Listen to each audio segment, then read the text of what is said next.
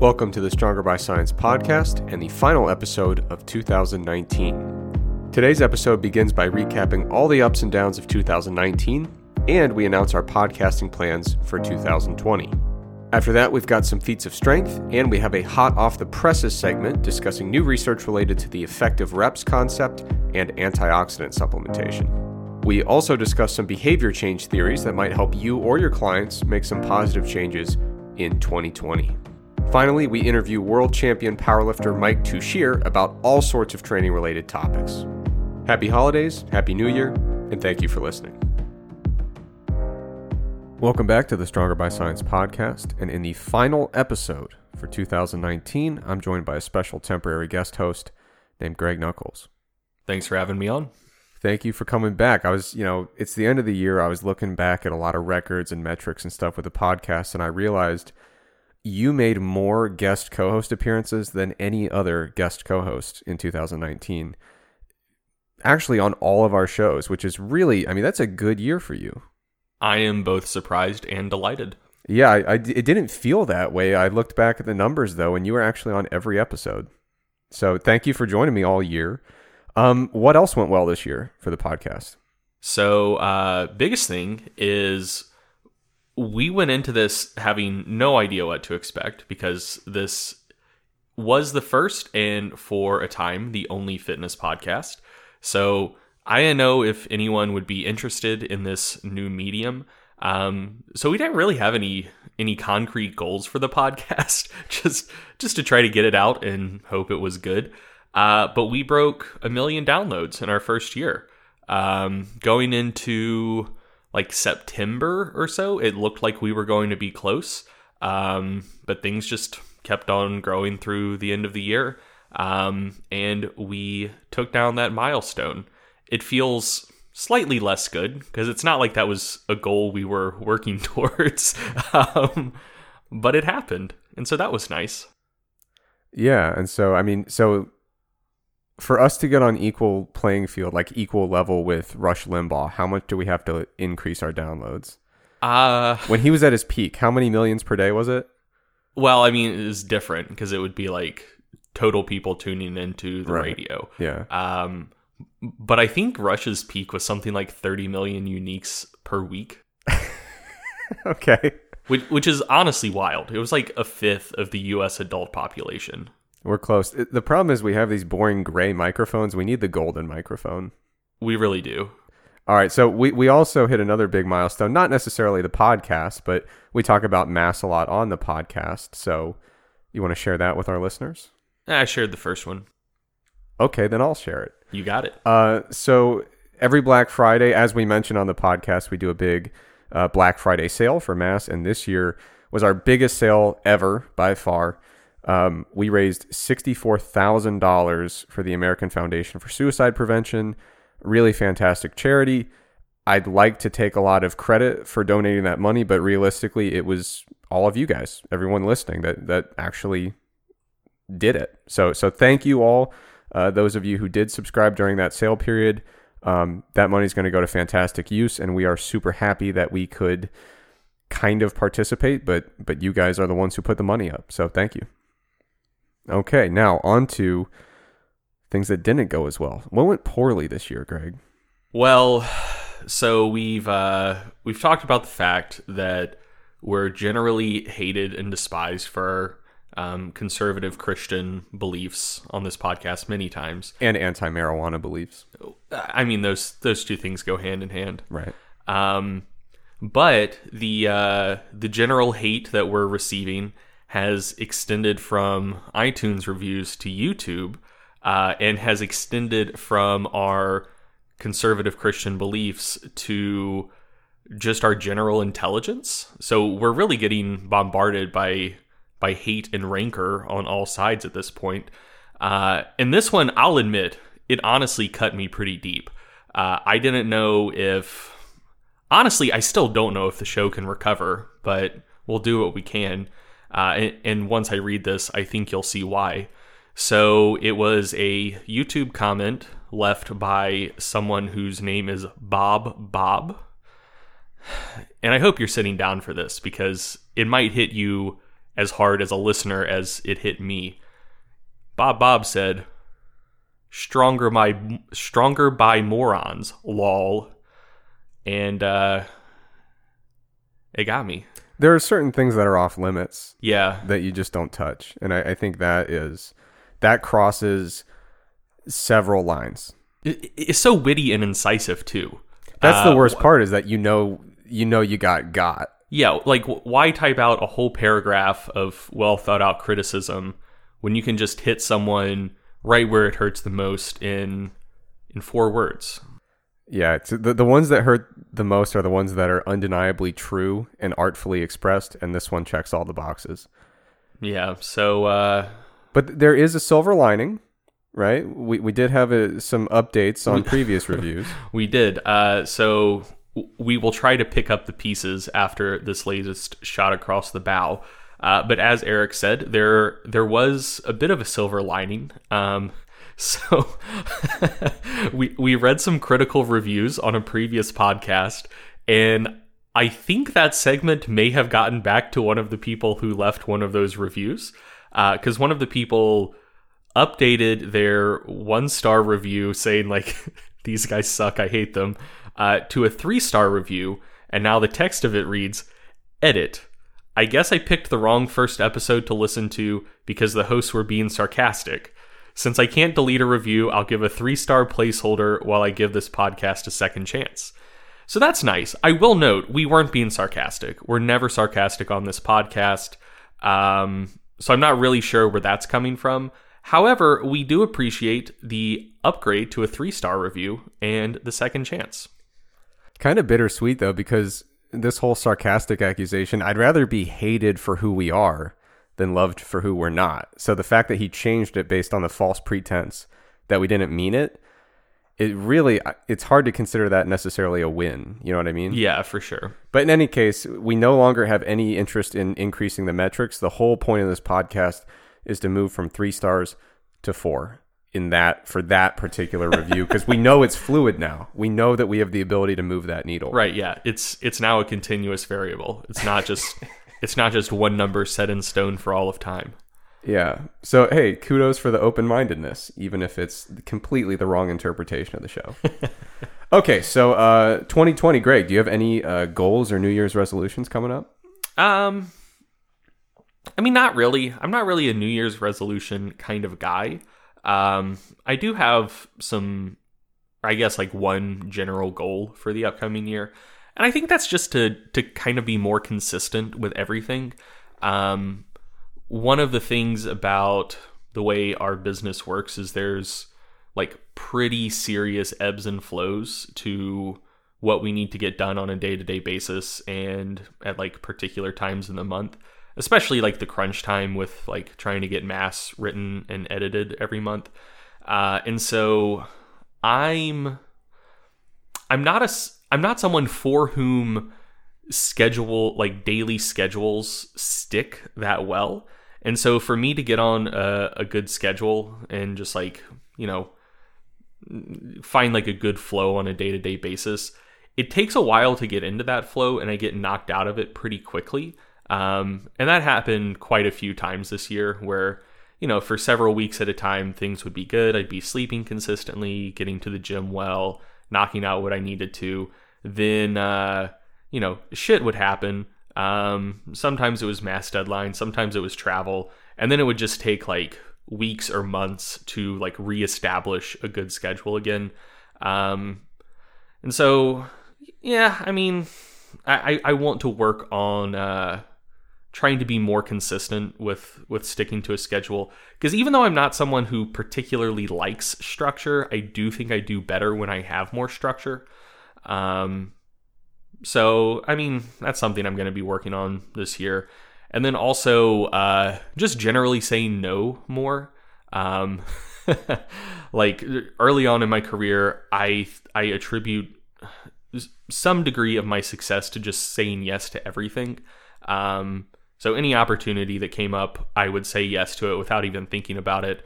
That led to working a lot, but definitely opening more doors for me. At this point, though, I'm asked to do more than I ever have been. Um, and I think I say yes far too much, and it winds up digging me into pretty big holes. Um, so another, I guess, semi resolution is just just to be more intentional about it and and lose that knee jerk reaction of saying yes to everything, um, and just trying to learn how to say no from time to time. How about you?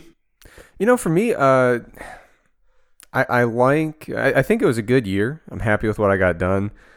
I need to get more consistent with training, getting into the gym more to not be a total hypocrite. Um, it was one of those things where an injury derailed me, and then it was just like, oh, I guess I don't train anymore because I'm hurt. and then, then Yeah. at a certain point, I was like, wait a minute, I don't think I'm that hurt anymore, and I still wasn't training much. So, so I've recently gotten back into it pretty consistently, and that's a good thing. Um, I know Eric Lee Salazar challenged me to a bodybuilding competition in like 2021, and I was like, "Oh God, this isn't going to go well." um, I still don't know. I still don't know how I feel about that. Um, I guess I have to become an IFBB pro to compete with him now, right? Can pros not compete in amateur shows? I don't know how the IFBB works, but he's a pro now, and I have no idea. I guess so. I guess in 2020, I guess the goal is to be an IFBB pro. Maybe that's that's not serious, by the way. Um, okay, but yeah, I, I also want to get more writing done, and, and that you, you mentioned having structure. It kind of brings us to the next thing, which is s- small to moderate sized announcement. We get together all the time and talk about the podcast, how things are going. We're extremely happy with how 2019 went, but shifting the focus toward 2020, we are going to have some little changes in terms of the structure. What we're going to do is shift to a bi is it bi-weekly every other week Biweekly has uh, two different possible interpretations. yeah we're not doing twice a week Yeah, so so biweekly could either mean twice a week or once every other week. And, Yeah. and we mean the latter. yeah so we're, we're going to start releasing episodes once every other week and what we're going to do is kind of consolidate the formats and combine them so we're not going to have like you know just a q&a episode every other week permanently right? So what we're going to do is have q&a se- uh, segments that go into the entire episode. So we're kind of merging things back together into one singular show format. If we do interviews they're more often than not going to be released as just additional bonuses that just kind of sporadically kind of happen. Um, and the reason we're doing that we want to make sure that we're still able to bring out different kinds of content. So you know, two and a half hours of, of podcasting a week is a somewhat hellish pace if you're doing a lot of research into the content. And so, in, in the interest of, of making sure we're always delivering really good stuff and able to do a lot of writing as well, we're going to be doing every other week. You're going to be getting the same amount of content from us. It's just not all going to be podcasts because we look back at 2019, it was pretty podcast heavy, I think. Yeah, I mean the in hindsight, it, it was one of those things where while we were doing it, we were just like, wow, I mean, people are listening. Um, it is fun to record these things. I enjoy it."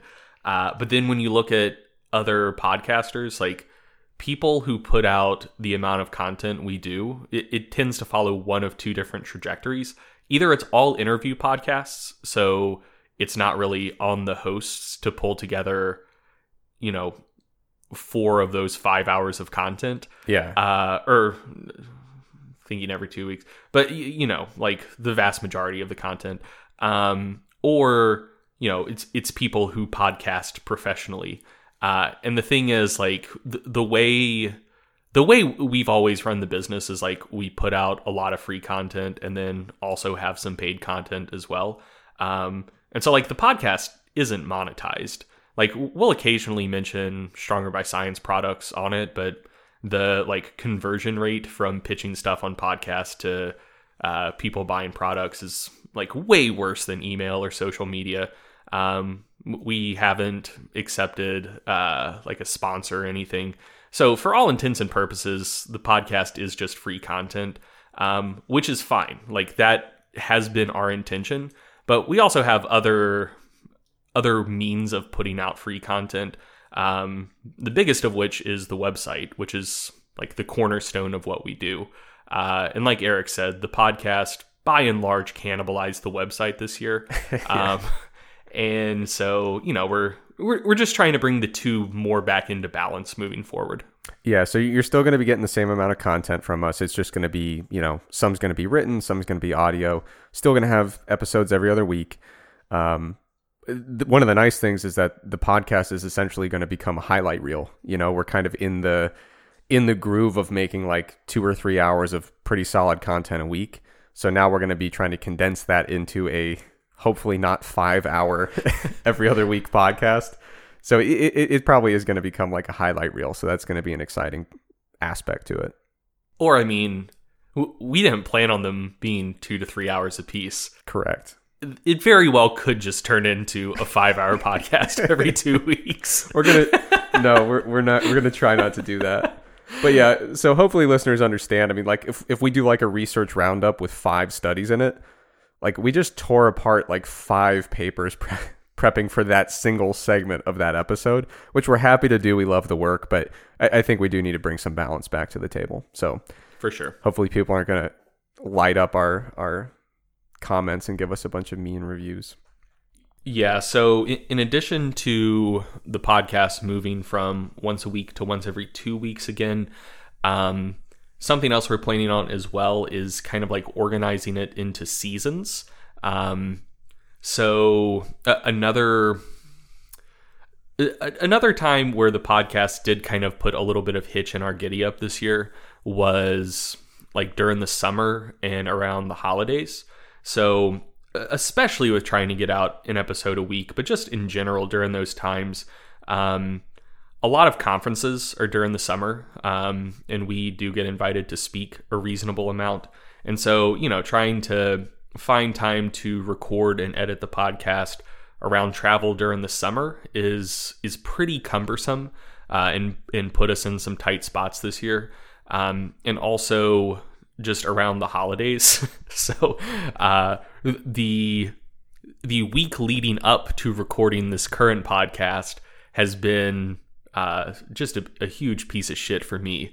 Um, but th- this is like the last thing, and then like you know I'll be able to coast into Christmas, and it's kind of the opposite for Eric.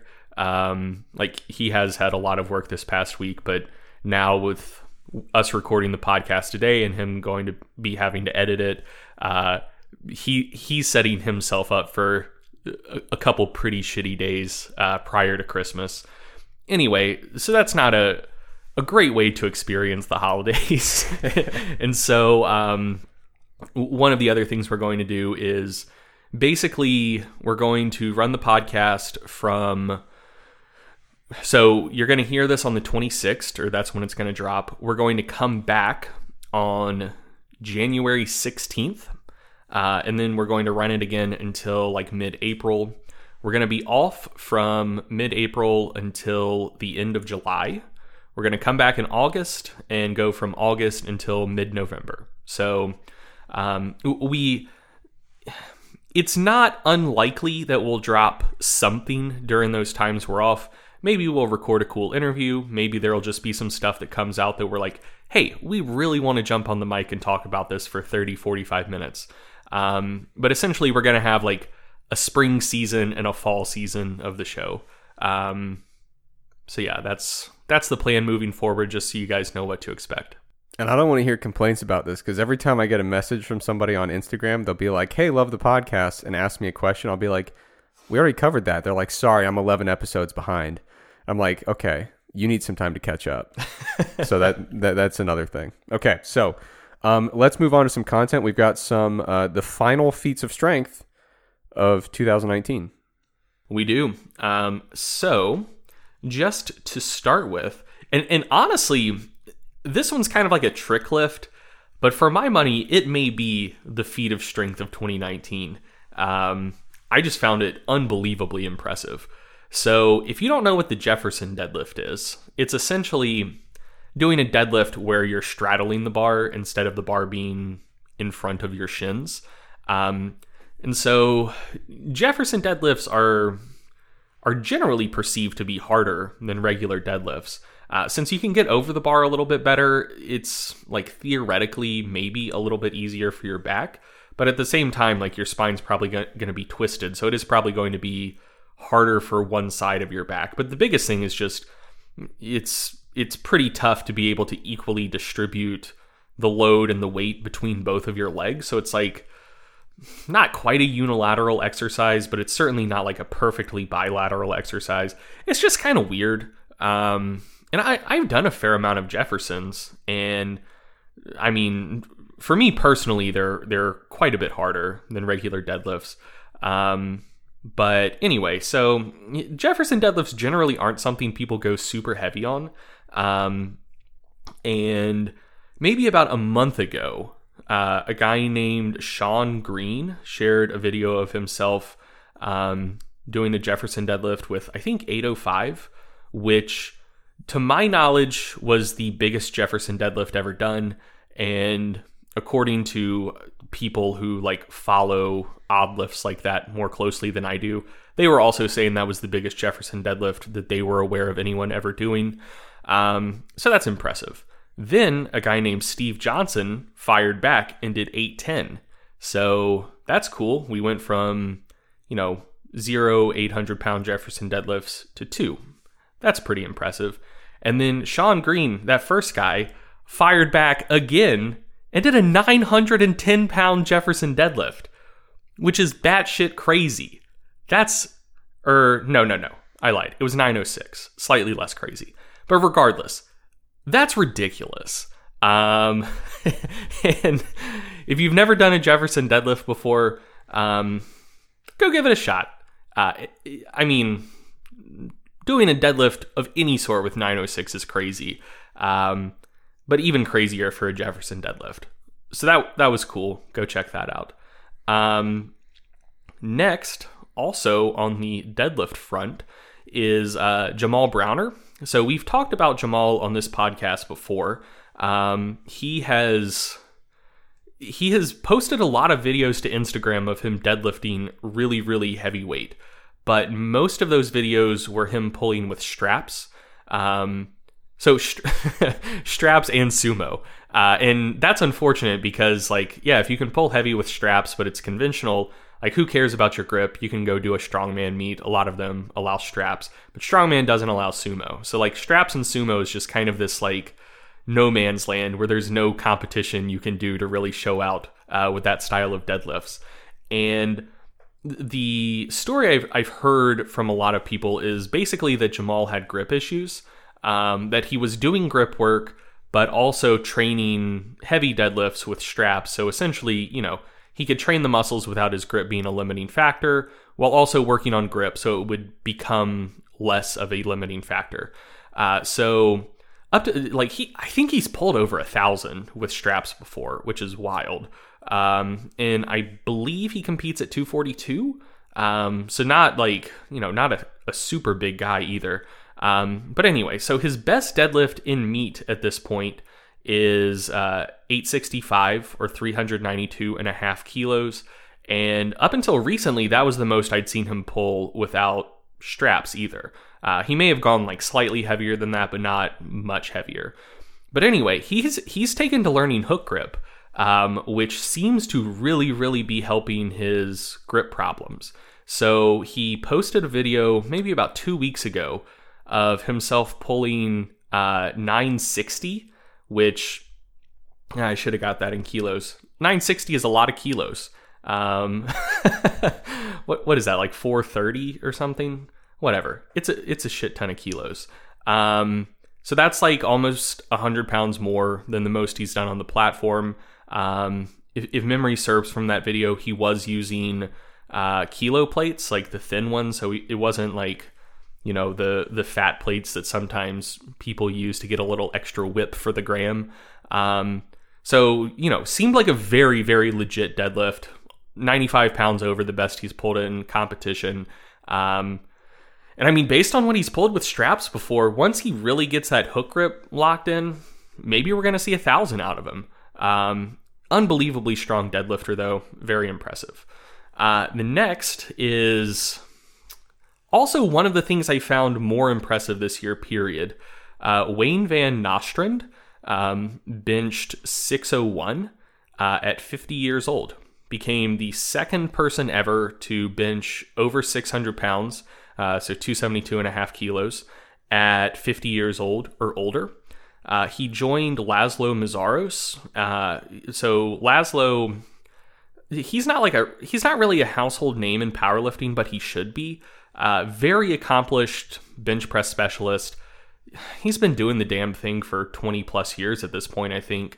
And at one point, I, I think in 2013, his bench was top five all time. Um, so he never cr- quite cracked that level of like you know Kirill Sarychev, Scott Mendelson, like th- those were he was a little bit before Kirill, um, but yeah, he he was I think for a time the best raw bencher in the world. But the people who came slightly before him, he never quite broke their records. Um, but I mean, La- Laszlo is a bad man. Um, so Wayne Van Nostrand joined him as the only other person to bench 600 plus at 50 years old or older. Um, I had never heard of Wayne Van Nostrand before. Uh, I just like searched a picture of him to see like what does someone who benches 600 plus at 50 years old look like. Dude's fucking huge. Like he and, and it's not even like and he has this big beard as well but it's not one of those like swole like santa looking things because um, it is like a, a grayish white beard because like he's too unbe- unbelievably huge for someone to even like conceive of it as like a jacked santa type thing dude's just fucking enormous um, okay so uh, two more moving back to deadlifts uh, Dmitry Nasonov is another guy who also isn't really a household name in powerlifting, but should be. He is, he's for my money, maybe the best deadlifter on the planet, uh, like on a pound for pound basis. Um, and, and not like strictly pound for pound, like in terms of any sort of reasonable, fair scaling formula. But anyway, uh, Dmitry Nasonov has the all time world record at uh, 181 or 82 and a half kilos. He's pulled 400 kilos previously, which is uh, 880 pounds. The next highest in that weight class is John Haack's 799 or 362 and a half. So, you know, not only is 400 kilos a lot of weight for anyone, um, it's an enormous amount of weight for someone who's 181 and he's 80 pounds ahead of anyone else that he's competing against. So that's wild in its own right. Um, but he recently did not break his record, but he went uh, 390 kilos, which is 860 pounds, in a full meet. So the 400 kilos he did previously was in a deadlift only meet. Um, for for like an intermediate level powerlifter, the difference between doing a full power meet and like a single lift meet probably isn't that big. But for really, really elite level powerlifters, like squatting a lot takes a lot out of you if you're then also hoping to pull a world record deadlift. um, so I didn't realize how good of a squatter Nasonov was as well. So again, keeping in mind the dude's 181, uh, he squatted 863 with wraps, which is, I mean, that's an elite squat in that weight class. Um, not quite as elite as the one we're about to talk about, but still, like that's that's a crazy number at 181. Um, and his second attempt squat just like folded him in the hole. And that's another thing. Like if you're planning on pulling a big deadlift, if you like just miss a squat, like you misgroove it or whatever, or you can't quite grind it out, uh, you know that could take a little bit out of your deadlift. But if you just like get folded, it didn't look good. Like it looked like I like I don't think anyone would have been surprised if he bombed after that. Uh, so second attempt squat looked looked bad. Uh, he stayed in the meet and still went on to pull uh, 390 or 860 at the end of the meet, and um, he he also attempted 926. Uh, I didn't see the video of that, but I mean, based on how 860 moved, 926 wasn't a crazy attempt. Like the 860 was still a fucking speed rep, which is wild. Um, but he attempted 920, and and based on what I heard, he got it off the ground, but his grip went. Um, he posted a video or a picture to Instagram where his hands were incredibly bloody. Um, so I think that's what happened to him. But I mean, the the things he's doing with the deadlift in that weight class are honestly mind blowing. Um, And even though he didn't break the record in this meet, he did set the record for highest deadlift in a full power meet, um, which kind of that's kind of like an asterisk record, but whatever. Um, but I mainly just wanted to use the excuse to talk about him because he's so impressive, and more people need to know about the guy. Uh, and then lastly, I just want to point out we called our shot recently. Uh, I talked about Moha- uh, Raisi, a Turkish guy, posted some really big squats to Instagram, and I said within the next year, I think he's going to take the world record in that weight class. He was previously like 13th in the weight class, but had only competed once or twice. Uh, so that uh, that episode where we talked about him came out on Thursday. He competed on Saturday, two days later, and took the world record. Um, took down Tom Callis's squat in the 181 weight class with wraps. Uh, previous record was 788. He squatted 793 or 360 kilos. So he didn't quite break the 800 pound barrier, but uh, came damn close. And some some world records, especially in the squat, are a little dodgy because you know maybe depth is close but questionable. To my eye, he went convincingly deep. It was a really really solid lift. Um, so congrats to him and congrats to us for uh, for calling our shot on that one. You know, that's the one thing I get really annoyed about is that no one gives us credit for finding these just needle in the haystack, one in a million type predictions that always come true. Like, who could have possibly known that Chase Young was going to make the list of, of Heisman finalists? If you listen to the podcast, you did. No one else did. Yeah, this is just I- another he- example. He was super under the radar before that. totally under Like, the radar. I don't think people had even heard of Chase Young. I think we put him on the map. So like the idea that I mean, we're just getting negative review after negative review. Are people tired of winning? Are they tired of being right months before everybody else finds out? Well, I mean, even after our scarily accurate prediction of the FDA clarifying CBD policy in like episode two, no one has told us any federal policies they'd like us to see changed or they'd like to see changed or clarified. That's true. We have that power. Uh, people just don't trust us. that actually the CBD space has been very interesting in the news. I don't want to get into all the details, but it, it is things are happening. Didn't um didn't someone from like Kentucky or like Tennessee have a CBD store raided and shut down recently? So the FDA fairly recently sent out a whole new batch of letters telling people, "Hey guys, just a reminder, this isn't a supplement." Um, and then a couple weeks, a week or two ago, I think someone in Iowa had a CBD store, Okay, that was it. It was and Iowa. they were arrested and charged based on state level laws. Um, you know, it, it was not a, a federal raid or anything like that. It was state level stuff, but it, it's it's an evolving space. It's something to keep an eye on. Okay, so um, recently we introduced a new segment called "Hot Off the Presses," where we give a little brief uh, discussion about something that like literally just came out. You know, pretty pretty new stuff. Um, and within the last few weeks, there have been a couple new papers we wanted to to briefly discuss and share with our listeners. Uh, so one was about effective reps, roughly. Uh, they didn't phrase it that way, but Yeah, it, yeah. it, it has uh, it applies to the idea of effective reps. The other one was about antioxidants and resistance training. So, Greg, why don't we start off with the effective reps one? Yeah. So, um, if you're if you're unaware of or unfamiliar with the concept of effective reps, um, I wrote a article for Stronger by Science earlier this year that we can link. Um, so that'll be in the show notes. And we've also previously discussed the concept on the podcast as well. So we can put a link to that timestamp in the show notes as well.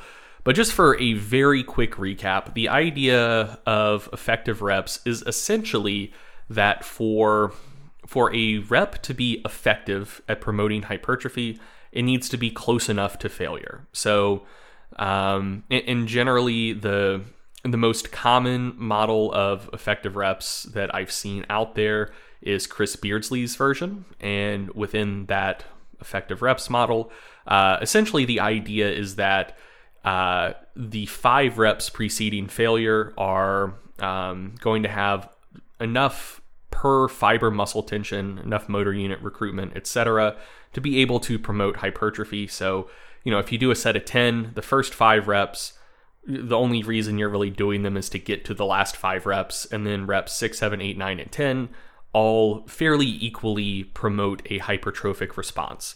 Um, and so, like a, a, corollary to the idea of effective reps is that um, kind of in a vacuum on a per set basis, training to failure is going to be more effective than not training to failure. Um, a, a more sophisticated version will say like, well, maybe not training to failure. You could possibly like make a program where that can be beneficial because, you know, training to failure, maybe it's theoretically better on a per set basis, but it might also cause more fatigue. And so maybe you can accumulate more effective reps by staying a few, like a rep or two shy of failure. So you can do more reps, you can train more frequently, etc. But a very clear implication is that if you equate stuff, like if you say, we're going to do three sets, we're going to do three sets no matter what, um, training to failure should be more effective than stopping shy of failure. Um, so, anyway, with that in mind, there's a study that came out recently from Lacerda and colleagues titled Is Performing Repetitions to Failure Less Important Than Volume for Muscle Hypertrophy and Strength? So, if you want a very thorough breakdown of this paper, uh, Mike Zourdos covered that in the issue of Mass that will be coming out January 1st. Um, but the kind of quick and dirty version of it is uh, this study used a within subject unilateral training design. Um, so essentially, they were doing knee extensions. And so one leg would perform one program, the other leg would perform another program. Um, that's actually a really, really good model for studying hypertrophy. It's not good for strength because you have the cross education effect. Um, so that's worth keeping in mind.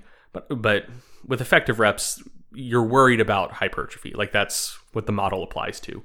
Um, so for for hypertrophic stuff, it was a really good research model. Basically, lets everyone serve as their own control, so you don't have to worry about uh, sampling error or anything like that. Um, and the way it was set up is the subjects trained. Um, so like one workout, they train one leg uh, in a failure condition, and in the next workout, they would train the other leg matching for reps. So uh, they were doing three sets to start with, bumped it up to four midway through the program. Uh, but if doing three sets, if the failure leg got a total of 30 reps across those three sets, the non failure leg or the volume matched leg would just do three sets of 10. Um, so they would match the total number of reps performed, but um, the way that shook down is the failure leg would basically do more reps on the first set, uh, about the same number on the second set, and on on the third set it would be more fatigued and get fewer reps versus basically the same number of reps per set. So the way that shook down is that the failure leg trained either three three or four sets to failure, whereas the non-failure leg uh, first set uh, had about two reps in reserve on average. The second set had about one rep in reserve on average.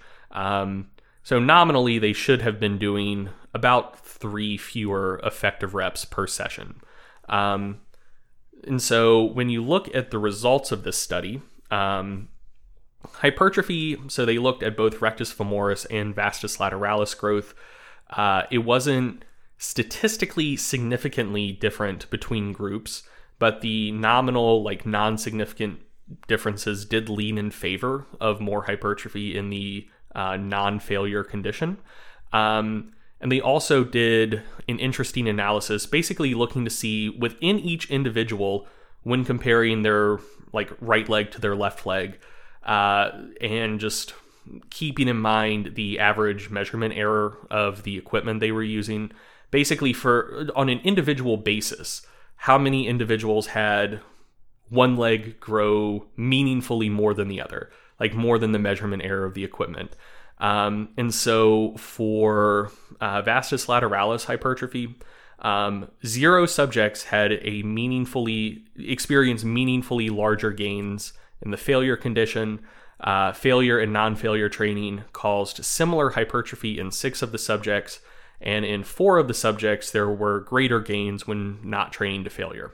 Um, so, again, it's just worth keeping in mind. On a group basis, still not large enough differences to be statistically significant, but a couple things do kind of lean in favor of non failure in this study. So, that's. That's worth keeping in mind because uh, if you go back and read the article, we wrote about it when looking at research where you, you basically are either comparing failure training to non failure training with uh, sets matched or roughly matched, or you're comparing two non failure conditions where one is training closer to failure than the other. So, you know, theoretically getting in more effective reps. Um, if you look at studies on untrained lifters, you can definitely make a case for the whole idea of effective reps and training to failure or closer to failure being more effective for promoting hypertrophy on a per set basis. Uh, specifically, there are two studies that seem to show that pretty strongly. Um, one looking at the biceps from Martorelli and colleagues, and the other looking at the quads from Goto back in like 2006 or so. Um, but then if you look at the studies on trained lifters, the stuff that's out there just really doesn't support the concept of the effective reps model and especially like training to failure or closer to failure being better for hypertrophy on a per set basis. Um, just to nuance that a little bit, like obviously it matters to some degree. We talked about this the last time we talked about effective reps. There's there's a soft version and there's a hard version of the idea. The soft version is that essentially each set does need to be kind of hard. Um, you know, if you can do 10 reps with a particular weight, you're almost, I would say with 100% confidence, you're going to grow more on a per set basis doing eight reps per set than two if it's a weight you can do for 10. Uh, but then the question is like, is eight going to be worse than doing 10 reps with a load you can move for 10 reps? And there, I think the research is a lot more equivocal. And if I if I was a betting man, I don't know if I would bet that one of those two would be better. Um, so that's kind of like the soft version of the idea. The hard version of the idea is that yes, doing 10 reps with a 10 rep max load is going to promote meaningfully more growth on a per set basis than doing eight reps with a 10 rep max load. And so I, I, think that the harder version of the effective reps concept does have less support. Um, so, like I said, it did have some support with untrained lifters and less with trained lifters. This was another study on untrained lifters, so that that calls the concept into question even more because that that is the population for which it had more support in the first place. Um, so yeah, uh, I think that's about all I got for that study. Yeah, especially you know we we've talked at great length about effective reps previously, which we will go ahead and link that in the show notes. Now, another thing that came out recently, this has been a really active area of research, specifically on the review side of things. So it's long been thought and kind of, uh, I mean, we've mentioned on the show that the kind of prevailing theory is that high dose antioxidants, particu- particularly vitamin C with or without vitamin E, uh, blunts training adaptations. And, and the where this idea started was more in the endurance training side of things, with a few studies showing, hey, this kind of blunted some training adaptations. We thought it would be beneficial, you know, because it re- would reduce muscle damage, facilitate recovery, reduce oxidative stress all that stuff. So it started on the endurance side of things. There were some individual studies coming out indicating, hey, this might blunt anabolic signaling. Uh, if you do a really high dose of vitamin C before training, it might blunt anabolic signaling in response to resistance training and might potentially blunt hypertrophy and strength gains as well. So it's one of those bodies of literature where there's not that many really well done individual studies, but the prevailing understanding of the literature is hey, this high dose antioxidant stuff might be bad news, might blunt training adaptations. Now, in the last few weeks, or at least the last couple months, there has been uh, a big narrative review paper that came out on the topic. And there was also a meta analysis on the topic that came out, I mean, I think just days ago, maybe a week. So, um, so it, you know it's something a person asked about it in the mass group one of the things i find fascinating is that the conclusions of the narrative review and the conclusions of the meta-analysis are divergent they, they conflict with each other so this is something we wanted to address on the podcast. So, Greg, antioxidants, blunting training adaptations, specifically for resistance training, where are we at? Yeah, so um, l- like Eric said, the the one of those reviews that I was personally the most interested in was the meta analysis because narrative reviews are interesting, right? Uh, where if someone if someone is pretty objective and even though it's a narrative review, they they do do a pretty systematic review of the literature, and try to get everything in. Narrative narrative reviews can be really good and really helpful. Like there are a lot of high quality narrative re- reviews out there, um, but narrative reviews can also be used to essentially essentially as an editorial uh, to you know push an idea that may not necessarily be super strongly supported. Um, so on, honestly, I tend to not read narrative reviews. Uh, so I'm not calling the question of the, the recent one on antioxidants into question. I just haven't read it. Um, Meta analyses can also sometimes be misleading uh, based on inclusion criteria, or I mean, some meta analyses are just really poorly done. Um, but it, with stuff like that, you can hopefully at least see through it a little bit better where if you look at the inclusion criteria, you're like, oh, well, this may not be appropriate or, you know, may not be the best group of studies to look at. Or you can look at the stats and be like, oh, they just, they did this wrong if you know what to look for. Um, so I, I, tend to read most of the metas that come out. And so uh, there was a recent one by Clifford. Um, the title was The Effects of Vitamin C and E on Exercise Induced Physiological Adaptations, colon, a systematic review and meta analysis of randomized controlled trials. Um, and so it was looking at the effects of vitamin C and E, uh, both of which are antioxidants. So, vitamin C and E supplementation on changes in aerobic capacity, so like VO2 max, VO2 peak, uh, aerobic performance, so, you know, things like uh, like time trial performance, things like that, uh, lean body mass, and strength. And so um, this uh, meta analysis was linked in the mass group. And someone was basically saying, like, hey, I've heard people saying that uh, antioxidants blunt muscle hypertrophy. Uh, this meta was just published, so what gives? And so uh, that actually got me to pull up the meta, read it through, download all of the studies that they used looking at resistance training to, to try to dig into this to give a good answer to the question. Um, and I thought it would be possibly interesting for the podcast as well. And so, uh, just to start with, um, I'm not at all interested in the findings on aerobic capacity, aerobic performance, or strength. Um, like, I, have heard people talking about uh, antioxidant supplementation blunting um, endurance capacity, like that's or, or endurance adaptations to training. Like, I know that that's an idea that people have talked about before it's just not what I personally care about. Um, and I hadn't really heard anyone saying that uh, vitamin C and E supplementation would blunt strength gains. Um, so I don't really care about that all that much either, mainly because like hypertrophy, to my view, is one of the factors that contributes to strength gains, but especially in shorter term research, um, neurological adaptations, and just improving uh, technique and whatnot, especially in studies on untrained lifters, those are going to be the things largely responsible for most of the strength gains. And so, if antioxidants blunt hypertrophy a little bit, I wouldn't necessarily expect that to negatively influence strength gains in the short to moderate term in a body of research mostly on untrained lifters. So, I didn't care about aerobic capacity, aerobic performance, or strength. I zeroed in on the studies looking at uh, hypertrophy because that's that's that's what I've heard people talk about antioxidant oxidant supplementation hindering, and that's that's the portion of the meta that I personally cared about the most.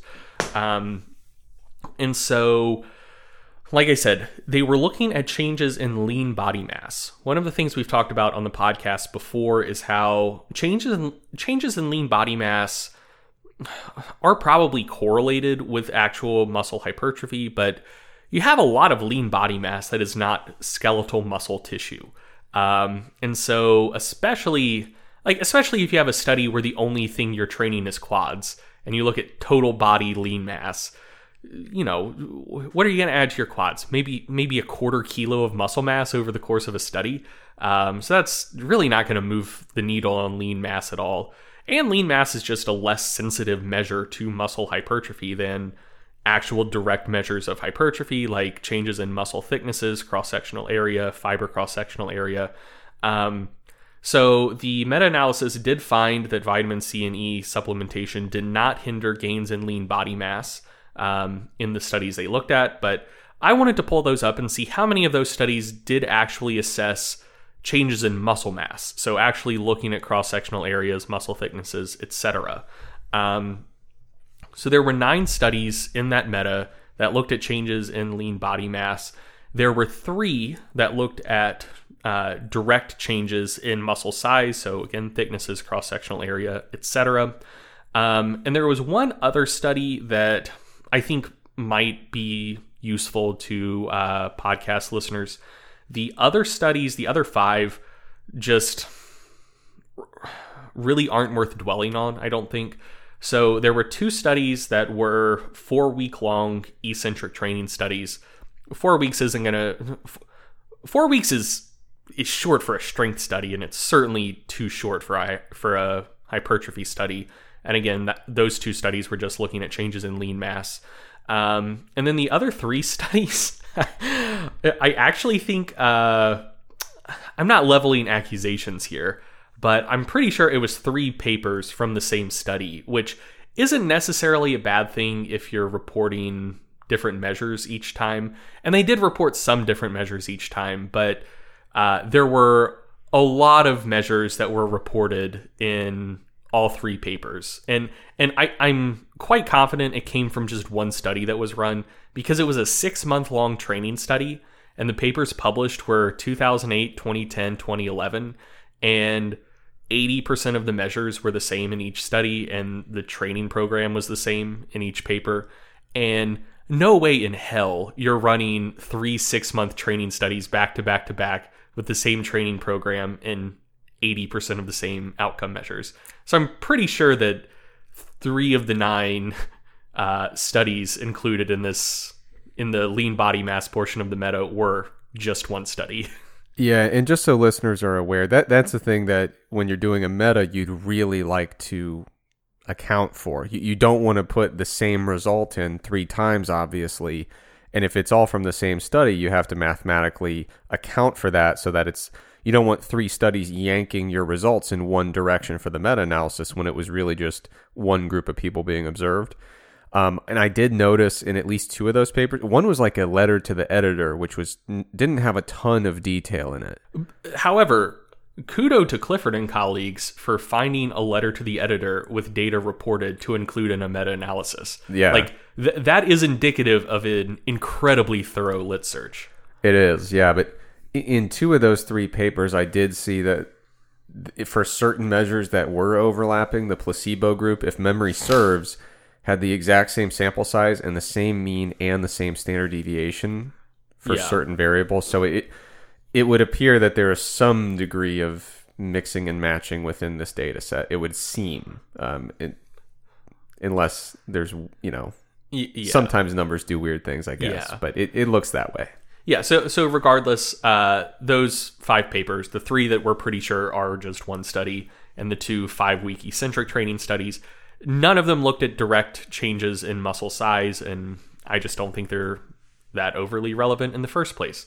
So, of the studies that did directly assess changes in muscle size, uh, there was a 2014 study by Paulsen and colleagues, a 2015 study by Bjornsen and colleagues, and a 2018 study by Dutra and colleagues. Um, and so, in those studies, just taking them in order, the Paulsen study um, it took a lot of measures. Uh, it- so it, it had both an acute and a chronic component. And in the acute component, they found that antioxidant antioxidant supplementation did seem to interfere with some measures of anabolic signaling. So, for example, uh, reduced phosphorylation of P70S6K um, and a couple other uh, like signaling proteins within anabolic pathways. Uh, however, total ubiquination levels after the session were lower um, with antioxidant supplementation. And so u- ubiquination isn't a direct measure of, but it is correlated with muscle protein breakdown. Like basically, proteins are ubiquinated to label them for for breakdown. Um, so some anabolic signaling was higher with without antioxidants, but markers of protein breakdown were also higher without antioxidants. Uh, total muscle protein synthesis was similar, both with and without antioxidants. Um, so that's what they found in the acute portion of the study. Um, and, probably the most relevant thing that they looked at there was total muscle protein synthesis being similar between the conditions. And, uh, you know, that seemed to hold for chronic training adaptations as well. Um, they looked at uh, changes in um, MRI measured hypertrophy of, I believe, the quads.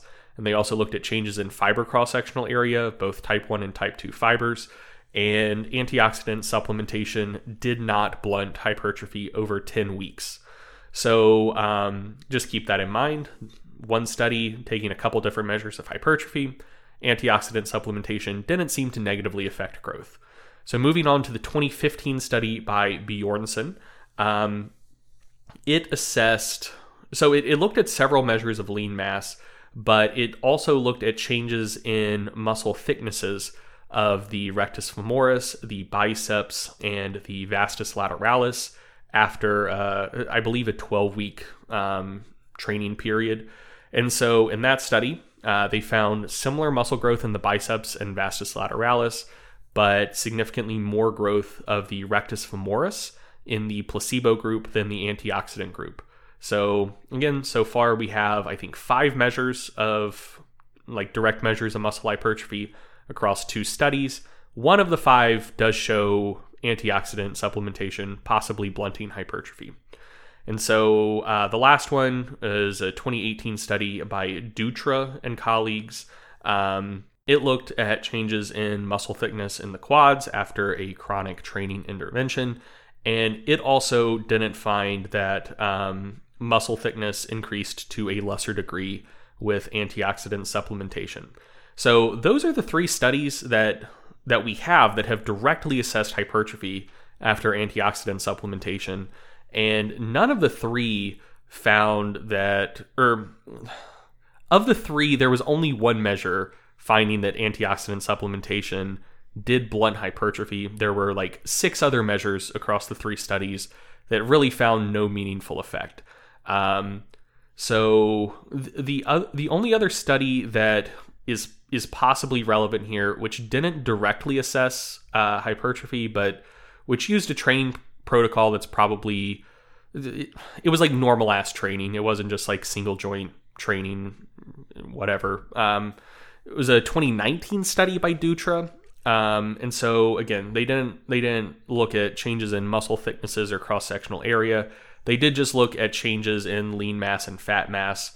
Um, what they found in this study is that the, the antioxidant group didn't have significantly greater gains in lean mass and significantly larger changes in fat mass than the placebo group, but they did find that only the uh, placebo group had a significant increase in lean mass um, and a near significant decrease in fat mass as well. So uh, like pre to post, the gains were larger in the placebo, or the gains were large enough to be significant in the placebo group and not the antioxidant group.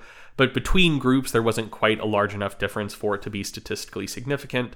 Um, you can pull up that study. We'll have it linked in the show notes. Uh, it's a PubMed Commons paper, so it's it's free to view for anyone.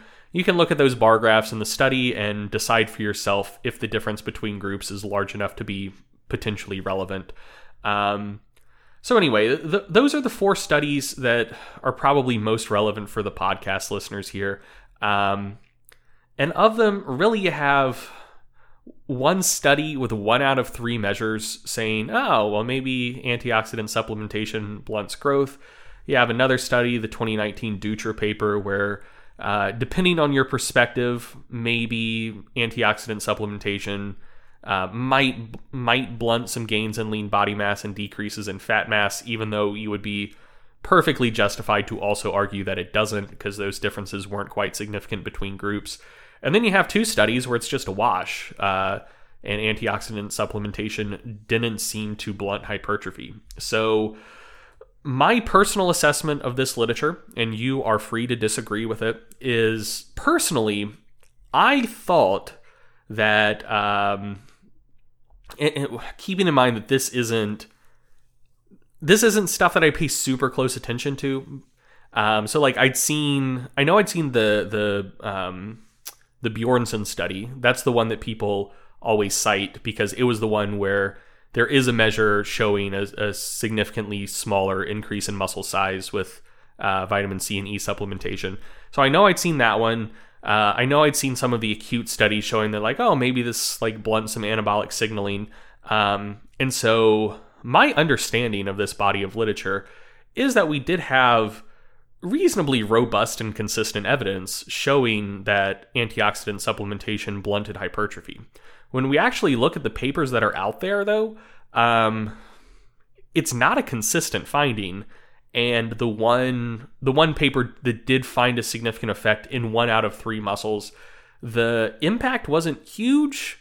Um, it was a gain of like 16% in one group versus 11 in the other group. So you know, it's not like we're talking about it just completely squelching hypertrophy.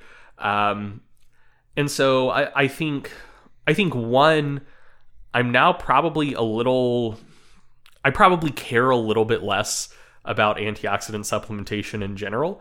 Um, I, I, thought that it was something that did have like a pretty large and consistent effect with blunting hypertrophy.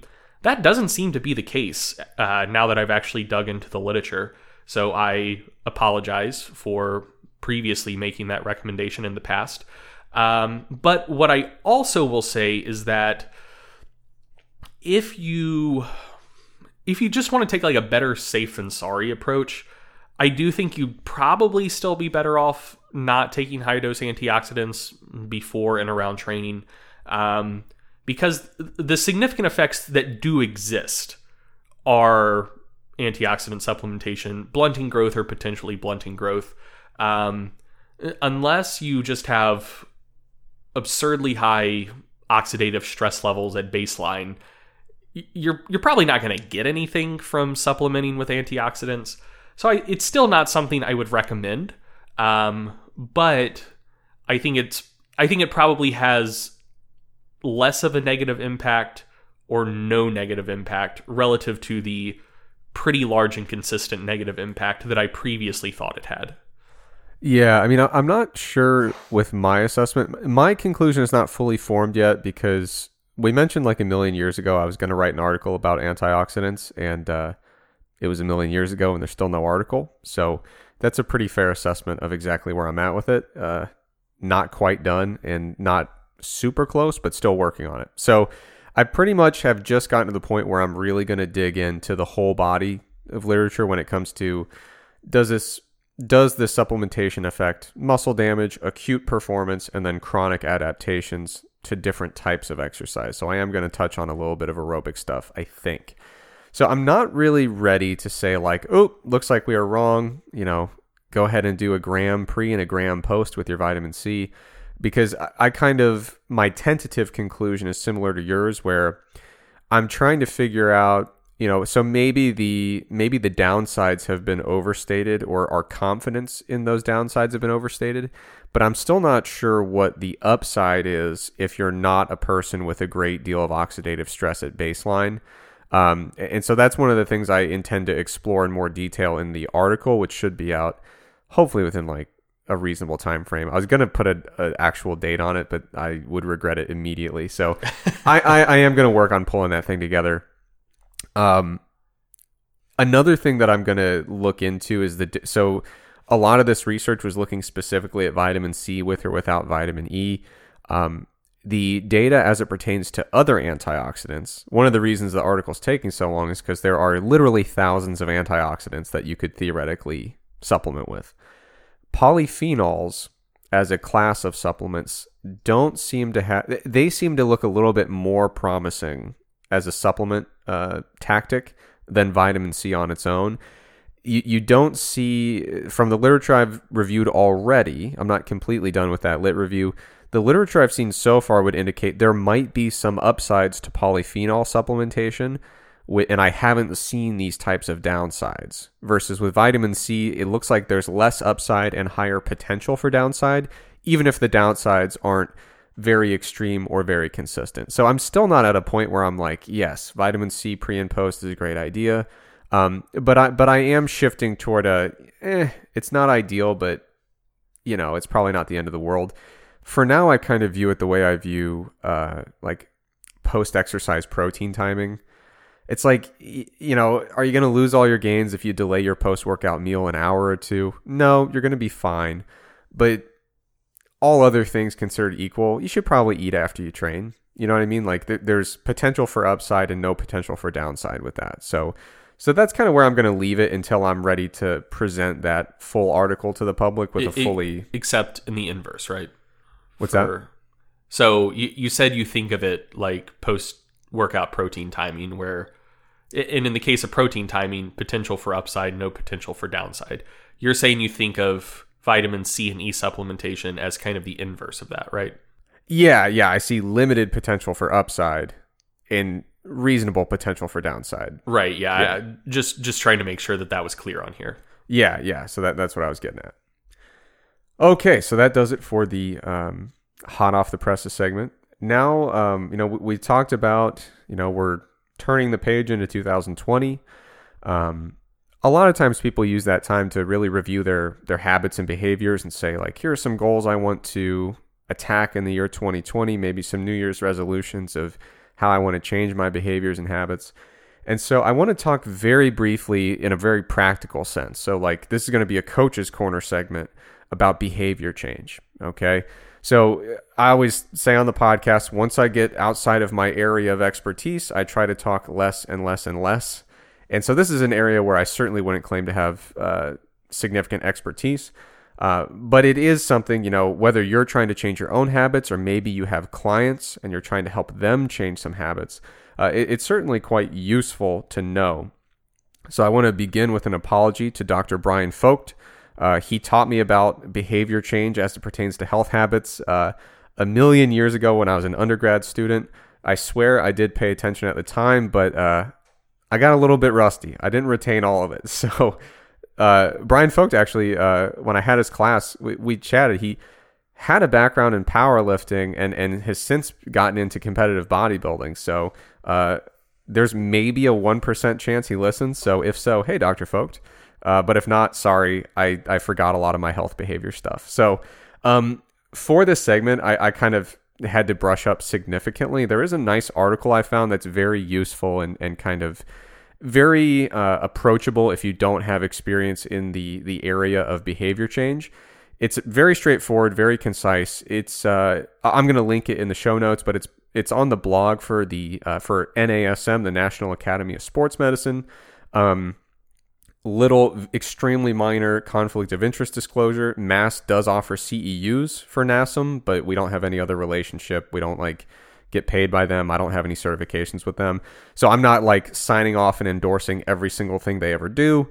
And I have no uh, interest in necessarily promoting any of their stuff. But I just found this blog po- post article that was really concise and, and kind of if you're a person who's trying to change your, your habits or help clients change their habits, this is really useful stuff. And what the article does is it goes through a couple um, models in, terms of how we understand behavior change. Basically, they provide different frameworks which are all used in in the beha- like health behavior research in terms of how do people actually go about successfully or unsuccessfully changing their behavior. So I want to very briefly summarize a few of these models, uh, which are really quite helpful when, when you start to think of like how am I going to effectively change my habits or help a client change theirs. So the first one is the health belief model.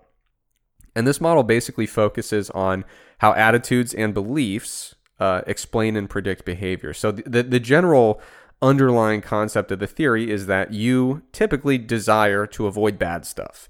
And you, you generally, if you believe that you can take a specific action to achieve the goal of avoiding bad stuff, that's likely to motivate you to actually implement some positive changes in your health behavior. So, Um, it suggests that the practice of engaging in health promoting behavior is explained by uh, your beliefs about health problems, the perceived benefits of actually taking action, your perceived barriers to taking that action, and in addition, your self efficacy. And self efficacy is basically you, I'm very much oversimplifying, but you believing that you really do have the ability to implement these changes that you're talking about. So, in this particular theory, another factor is that a stimulus or a cue to action is typically present. So, usually the way they ex- explain that in, in like coursework is someone goes to the doctor the, doc, the doctor goes oh my god like you, you know your cholesterol's off the charts that's your cue to action um, and so now you believe you're you're susceptible to this negative thing. You've got your call to action. Now you believe your ability to affect that, and you're going to start implementing changes. And the five key concepts here one is perceived susceptibility. So basically, you believe or your client believes that they are truly at risk for some kind of negative outcome. Perceived severity, which means it's not just a bad outcome, it's a pretty serious bad outcome. Perceived benefits would mean, you know, I believe that if I do undertake uh, th- this course of action to address this issue, I think there's going to be something beneficial there. Certainly, perceived barriers are a concept that comes up, which is you know your perception of things between you and successfully changing that behavior, and then, as I mentioned, the cue to action. Now, this is just one of many health health behavior models or behavior change models it does have some challenges or limitations. So, this particular model has limited application for people who don't actually feel susceptible to a bad thing or lack a, a cue to action. So, the you know if you're trying to change your behaviors to go from a pretty good bodybuilder to an exceptional bodybuilder, this isn't really explaining what's going on there, right? There's there's no like bad thing that that's kind of giving you a call to action of like, wow, I really got to get my act together. Another issue with this model is it doesn't really consider other things like economic stuff, environmental factors, social factors. And that brings me to number two, which is social cognitive theory. And the whole premise here is that uh, our behavior results from continuous interactions between ourselves, the person, our behavior, and our environment. And so uh, this basically indicates that behavior is a deliberate process where we seek positive outcomes and avoid negative ones. And like I said, one of the key factors is considering some of these social factors, environmental factors, and things like that. Another factor uh, in this model, again, what you see is that self efficacy is huge. And it, it also, on the topic of social factors, it acknowledges the fact that we certainly learn from our own experience, but we also observe the actions of others and we see the outcomes that that come to those individuals. And we start to really shift our own behaviors and our understanding of behaviors based on what we see in the environment as well. Um, another important thing it points out is that certainly the environment can affect a person's behavior uh, the environment they find themselves in but it also acknowledges that people can alter their uh, their environment. So you can actually use that in both directions. You know you might find okay I've got some environmental barriers that are between me and my goals, but you can also change your environment uh, to make it more compatible with your goals. So the idea here is that self efficacy is, is really the main cornerstone here. It's going to influence our outcome expectations from you know what we expect based on what we observe if we really change these things. Um, self efficacy can affect uh, kind of our social factors that influence our behavior. These all can affect our goals and the whole combination of factors really do lead into behavior. So to, to put it in a nutshell, obviously, you know, it's a big line of research when it comes to social cognitive theory, but the idea is that self-efficacy is absolutely critical and our ability to actually change behavior is going to depend on the combination of self-efficacy, what we expect in terms of outcomes, uh, you know, the, the social environment in which we find ourselves, and ultimately our goals. Um, another one I want to mention, I think this is the last one I have here, is the theory of planned behavior. And so the theory of planned behavior is, is one of the most widely used when it comes to exercise, when it comes to these models of, of behavior change. The, the four main factors that would affect behavior change in this model number one is attitude. So that, that's just whether or not you view performing this behavior as positive or negative. Number two is intention or our willingness to actually do it. I mentioned sub- subjective norms earlier, and that basically per, uh, that basically pertains to perceived social pressures. And I also mentioned perceived behavioral control, and that is the perceived ease or difficulty when it comes to actually performing that behavior. So you can operationally think of it as being pretty similar to self-efficacy. And even within these within these four main factors that that are affecting behavior change, the two strongest ones really are intention and perceived behavioral control. So got to be willing to make the change and you have to actually believe uh, that if you do make that change, it, it has uh, you know some type of positive influence down the down the road. Um, and so one of the challenges is that the link obviously between intention and behavior change is not a perfect link. You know, so these models aren't perfect. They're just frameworks for understanding how people start to initiate behavior change and uh, you know, one of the key challenges with this model is that there are plenty of people that have really good intentions, but they simply fail to carry them out. Um, so, so that's why you know some of these other models are quite helpful to use these models aren't ex- uh, mutually exclusive they, they're really just competing frameworks of, of how we understand getting people to make positive health changes uh, or changes that are more compatible with their goals now finally there's the trans theoretical model and this is you know the previous three that i talked about were really theories pertaining to behavior change this one they specifically say it's not a theory it's just a framework that describes a way that all these other theories can fit in. You can kind of mix and match them within this trans theoretical model. And I don't want to get too far into it, but the real take home point of the trans theoretical model is that there are five stages to change. And that one of the really key things when it comes to inducing positive behavior change and switching your behaviors to make them more compatible with your goals, one of the key things is making sure that you're actually in a place where you are ready to begin that change. So there's these five stages. The first is pre-contemplation, and that basically means within the next 6 months or or longer, you have no intention to actually change your behavior. Next is the contemplation stage, which means you or your client wants to change your behavior within the next 6 months, but you haven't acted on it yet. The next stage is preparation, which means within the next 30 days, you or your client really do intend to, to make that change. The fourth step is the action stage. And that basically means you or your client within the past 30 days did begin initiating that particular behavior change. And then finally, it's maintenance. And that means you've been maintaining this change for more than six months. Now, some people they, they put in uh, the relapse stage as part of the stages. I'm going to be optimistic and positive and say, yeah, relapse happens, but maybe let's not plan on it being a critical part. But one of the really cool things about this particular model is that it does at least acknowledge the fact that progressing through these stages is cyclical. It's not linear and it's not a one way thing. You know, you can go forward and backward between these steps. Sometimes you, you get through the action phase, you are in the maintenance phase, and you have a relapse and you find yourself at an earlier stage within this cyclical process. And what's nice about that is you didn't like try a thing and lose you made your way five steps up through the, these these different stages and maybe you fell back two.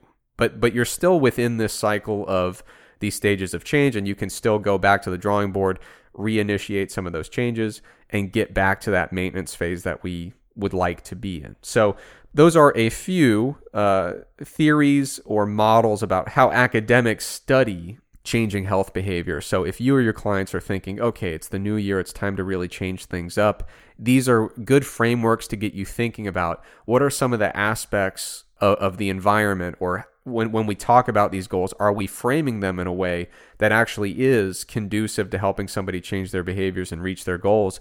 And if you look at all of these in totality, there are some overarching themes. Number one, self efficacy is enormous. Okay, so we need to really, first of all, understand that there's a relationship between this behavior we're changing and our goal. And then secondly, we need to really believe that that we have the ability to make that happen. Number 2, you've got to consider environmental and social factors that can facilitate or hinder your progress. And along those lines, you have to recognize that our environment influences us, but we can also change our environment to, to some degree to make it more conducive. So, getting back to those overarching themes, like I said, self efficacy is huge. You have to consider environmental and social factors and how you can influence those, how they can influence you. Uh, in addition, generally speaking, people really need to be ready to change before they effectively do make changes. And then finally, behavior change is cyclical, not linear. So there, there are relapses that tend to happen, uh, but that doesn't mean you're all the way back to square one. It just means you went from, you know, the most advanced stage to a slightly less advanced stage. But, you know, you don't have to implode the whole thing and start over. Okay. Now, that, that's a good transition. We are about out of time this week. Um, so to play us out, we have one parting message for, uh, for 2019 so not to get preachy, but you know there are going to be a lot of people entering the gym that that are strangers to the gym when when January comes around. I I don't know if this is an international thing, but I know in the United States for sure, New Year's resolutions are big. The gym uh, gym attendance tends to absolutely skyrocket in, in the month of January. And most importantly, the people that are kind of flooding into the gyms around this time of year are going to be people that are less familiar with the gym, less comfortable in the gym, maybe a little bit, they feel a little bit out of place, potentially a little bit intimidated. So I remember back in the day when I was just kind of a turd and I'd be like, oh, this sucks. The gym used to be empty. Now there's a bunch of people. You know, this is my turf. And now there are people who don't belong invading it that's just a really horrible way to think about it. Um, so w- when you go to the gym and you see there's all these people and you have to wait a little longer for a squat rack or whatever the case is, just remember, you know, be nice to people out there. Uh, be encouraging, be welcoming, especially if there are people in your network, your friends and family that are just getting into fitness. Just remember, uh, you know, be supportive, and they don't have to start with like the optimal, perfect approach. Okay, all they need to do is have motivation, excitement, and the intention to do it. So, like, I know it's really easy when you get into the whole evidence based circle of things in fitness. It's really easy when someone does something that's like 93% optimal to be like, ugh, idiot. Here's how you get up to 100. you know, and, and like, just just recognize that that that has a sometimes it's perceived as being helpful sometimes it just really tears people down and makes them have a generally like less enjoyable experience when they're trying to branch out and get into this stuff. And the last thing they need is second guessing themselves. And if you nitpick every part of their plan, that's going to make them second guess themselves. Yeah, so the, the the thing I usually use as my guiding principle with this kind of thing is I never shoot down things if they if they do no harm, they cost very little. You know, just because they're not necessary or they're not like 100% ideal and optimal just you know if it's something that does no harm it's not costing them anything. It's not a huge uh, financial investment or labor investment. Just let them enjoy their excitement for the gym. They're not doing any harm. And eventually once they're really into it and they seek out additional guidance and structure that's where you'd say hey i noticed you do this. Uh, since you asked you could probably have a much more enjoyable workout if you did this instead or, or you might be achieving your goals more rapidly if you did this instead of that. So, you know, be supportive, be encouraging. Don't tear people down because they're only 85% correct with their approach. Uh, people will generally approach you as long as you let them know that you are available to offer support and help, but you know, don't overstep that. D- don't start micromanaging people. And, and like Greg said, d- don't start making them second guess themselves the biggest step is just having the motivation, having the excitement, and enjoying the initial stages of the process, and everything else from there tends to tends to grow. Okay, so I think that does it for our final episode of 2019. On the other side of the music, we have a fantastic inter- interview with Mike Tuchscherer. Talk up Mike. Mike is uh, reactive training systems, right? Uh, he's he's got to have like a world championship at some point, right? Yeah, he's uh, he's won IPF Worlds multiple times. Um, won the World Games, easily one of the most successful IPF coaches uh, currently and in history. Like I, I don't think he's overtaken Sheiko when it comes to like pumping out medalists, but they they have a medal factory over there at RTS. Like their athletes like win nationals, win worlds, plays highly all the time. Um, really, really bright guy, really good coach. Uh, has had a incredible lifting career in his own right. He's the type of guy that if you're not if you don't listen to him and pay attention to him, I think less of you as a person. Like Mike's Mike's the fucking man. Yeah, I mean, I first met him this past year at the European Powerlifting Conference. Um, you guys were chatting in like the hotel lobby, and it, it was really fascinating to just hang around and listen to him talk training. I think Um, I, I, think people are really going to enjoy the uh, the interview. So it's a great way to end the year. Uh, as Greg said way earlier, about an hour and a half ago, we will see everyone in, I think it was January 16th, we return. Uh, I believe so. Yes. Yeah, so we'll be coming back January 16th with our new format. We're excited. We hope you will join us. Take care. Have a great new year.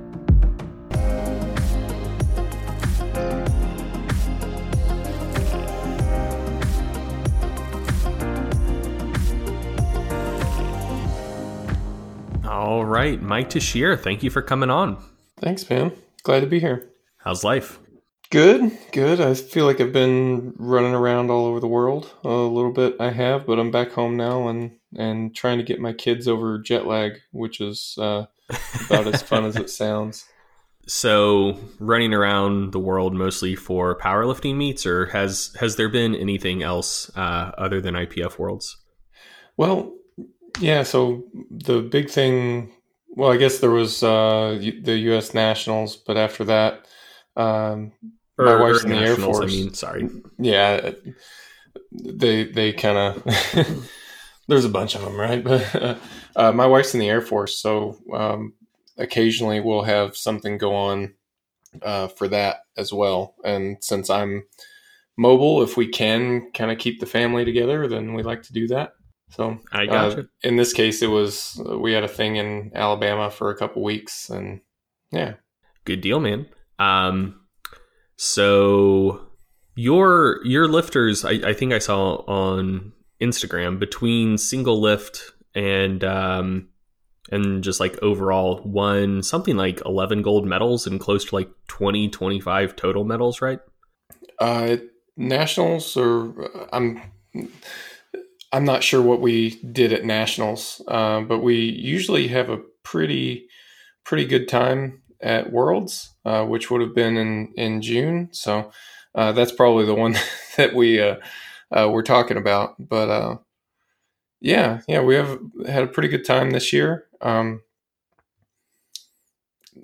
some unexpected high performances, you know, and that's kind of one of the interesting things I think about, like actually showing up and and going through the the whole competitive experience you know sometimes things don't go exactly the way that you would expect on paper. And uh, a, a well executed game plan can make the difference you know so we were able to put some people on the podium that we didn't really expect to be there at first but uh, that's always fun. That's a lot of fun when that happens was that more them hitting bigger numbers than you thought they would hit or their competitors not performing quite the way you anticipated they would? So a little bit of both. Um, probably more often than not, uh, if someone else makes a mistake, uh, you avoiding mistakes is kind of how how those things shake out. You know, um, we have a pretty good idea of a lifter's top end when they show up, and I would say it's pretty uncommon for them to to just totally blow that away and do something unexpected on meet day. Um, I think it's more common that you end up dialing things down, um, but that's because you're adjusting those expectations, you know, up to just a couple days before the meet. A lot of times, mm-hmm. um, so usually it's someone else's error, and and it's like, oh well, we can capitalize on this by not making mistakes and and you might play the attempt selection two and a half kilos more conservative than you otherwise would just to make things a little bit more of a sure thing or you know there's different ways to uh, to to get into the the strategy of it. You know and actually uh, Avi Silverberg did a really great job this year uh, during the World Championship of kind of going through the play by play and it's it's kind of like powerlifting, like the nerdiest kind of powerlifting, I think, because mm-hmm. uh, like where the strategy really comes into play in the gamesmanship, it's only really relevant if the competition is is rather tight, and yeah. most of the time that's only happening at you know the the really high level meets. You know, uh, U.S. nationals it'll it'll happen occasionally, and then at worlds it seems to happen quite often. And it can actually be pretty fun to watch if you know what you're looking for. So what are what what are some examples of that? Just so just so the the listeners are kind of on the same page here. Gotcha. Yeah. So I would say the where strategy comes into play the most in in a powerlifting meet is definitely around the deadlift. For the squat and the bench, you're just trying to build your total. You know, make all three squats, get as close as you can uh, to your to your maxes. You know, but when it comes to the to the deadlift, you can be looking at other competitors. Uh, you'll know what you need to pull to move into second place or to if you're already in second place maybe you're defending against somebody else who's trying to to surpass you uh, things matter like what order are you pulling in you know uh, the person with the bigger deadlift has an advantage because they get to pull last. Um, so you know exactly what you need to pull. Things like uh, changing your third attempt deadlift and knowing the rules around that they matter. Um, knowing exactly what you need to to put on the bar to you know go for a win or go for a podium spot that that's a, a big deal. Um, and, and, that's also kind of where coaching gets to be really stressful too um, a lot of times you'll see coaches back there furiously uh, doing math and you know doing these calculations to try to figure out okay if this person makes their third deadlift uh, then we'll need this. But I expect them to put in a change and they'll probably change it to that, in which case we'll need to put in our change of our own, you know, and you're trying to anticipate these things because it's all happening rather quickly. So mm-hmm. I say it's it's like the nerdiest kind of powerlifting coaching because it's like fast math problems, you know, and with a bit of anticipation of of well they they called for a 10 kilo jump and i don't think they've got it you know so we're gonna mm-hmm. uh, we're gonna play it a little bit safer or, and, and really if you have a smaller deadlift so you don't have the advantage of pulling last then it's a it's a lot more stressful i would say because uh, now you've got to guess at what the other person can pull and and you've got to push them as far as you can you know yeah so it, that's that's fun. It, it only happens occasionally, but when it happens, it's it's a lot of fun. I gotcha. That that makes a lot of sense. So we uh, we, have gotten a little bit ahead of ourselves. Um, so just I, I assume most people listening to this know who you are, but for the the handful of poor souls who don't, um, just introduce us to Mike Tuchscherer. How did you get started in the sport of powerlifting? What's your background? Uh, why should certainly anyone who's interested in powerlifting know about you and your work? I got started in powerlifting uh, when I started lifting weights for football uh, when I was in high school. And I would say I was interested in lifting weights even before that, but uh, that's when most American boys, at least, uh, start to to get into it more seriously. And this also happened to be uh, kind of the early days of the internet. And I remember um, typing in powerlifting.com because powerlifting was just a word I had heard sometime. I don't, I didn't even know what it was. And then discovered, oh, it's a sport. It consists of squat, bench, and deadlift. Oh, wait, you can do training that's less than five reps. I had no idea, you know, and, and I just really self-taught from the beginning. Um, even even as a freshman in high school, I remember showing up to the first day of like football uh, weightlifting, you know, and and walking up to the coach and being like, "Coach, I wrote my own program," you know, and I handed him this concoction of what I mean. What does a high school freshman come up with, you know, that has no access to information other than like muscle magazines? you know, and I hand him these like things that I had printed out, and thankfully he looked at it and and I guess was just like, hey, here's a kid who's enthusiastic about lifting weights. Go with it, you know. And he let me do my thing, and I had a blast. I was good at it. Um, I got stronger, um, and it kind of took off from there. And like that was, you know, the early times when I got into. I went to the Air Force Academy uh, for college, and they had a powerlifting club. Uh, I pretty quickly took over uh, being the um, uh, cadet in charge of the powerlifting club. And was kind of the de facto coach. Um, I was writing training and whatnot for the other members of the club, and um, you know, going to meets, wrapping knees, and you know, this was equipped lifting, um, and also competing myself, and uh, that's where I won my first junior world championship in 2006. After I left, um, I learned a lot as a coach of that club team. And something that people were saying a lot back then uh, was that you have to learn how to listen to your body. This is a thing that you just have to do if you want to train like an advanced lifter. Uh, all the advanced lifters do it. Okay, great. How do I do that? Well, nobody can tell you. It just takes like 10 years and you just figure it out. And I thought, well, that's a really terrible answer, you know? Uh, so I started just being very observant of the things that I was um, experiencing as a lifter because I was nearing that kind of 10 years of barbell experience time frame myself.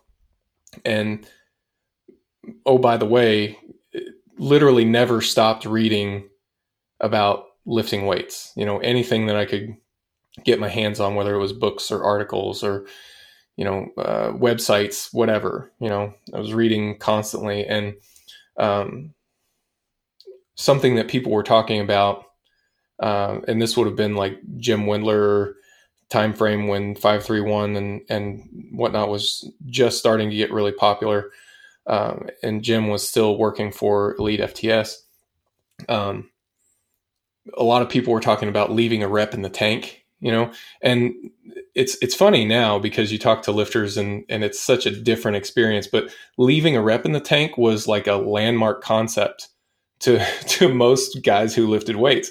Like, what do you mean you stop before you can't do anymore? Like, I, I don't know how to do that, you know. Uh, so it was like this concept of leave a rep in the tank, and uh, this was also during a time frame when the book Super Training was held up as, as like the training Bible, and and I was trying to penetrate that impenetrable work. Uh, but uh, my my hot take on Super Training is that it's very appropriate to call it the training Bible because much like the Bible, everyone says it's their favorite book, but no one's actually read it. and like and you can come away I, with I, lots I, of different know. interpretations of of what's in that book. Exactly. Yeah. Yeah. I mean, I, I I can think of hundreds of people that put super training on like the top of their oh, if you're into training, you need to read this book recommendation list. But vanishingly few people who ever actually like pull out quotes or information from super training to put in articles and i think yeah. that that's very telling yeah yeah that's a really good point actually and I mean, I've called people out on it occasionally, like, "Oh, really? You you've read Super Training?" And more often than not, they double down, like, "Oh yeah, yeah, I read it." And I'm like, "You don't read it. you can't. Like, you could study it, and you could like go section by section, line by line, in some cases, and try to clean something from it. But it's it's I don't know. It's it's funny how things have changed because information now is just so much more accessible, you know? Mm-hmm. Can I ask a, a, question? So I've never even pretended to read Super Training. What makes it so, like you said, you don't read it? What, what does that mean?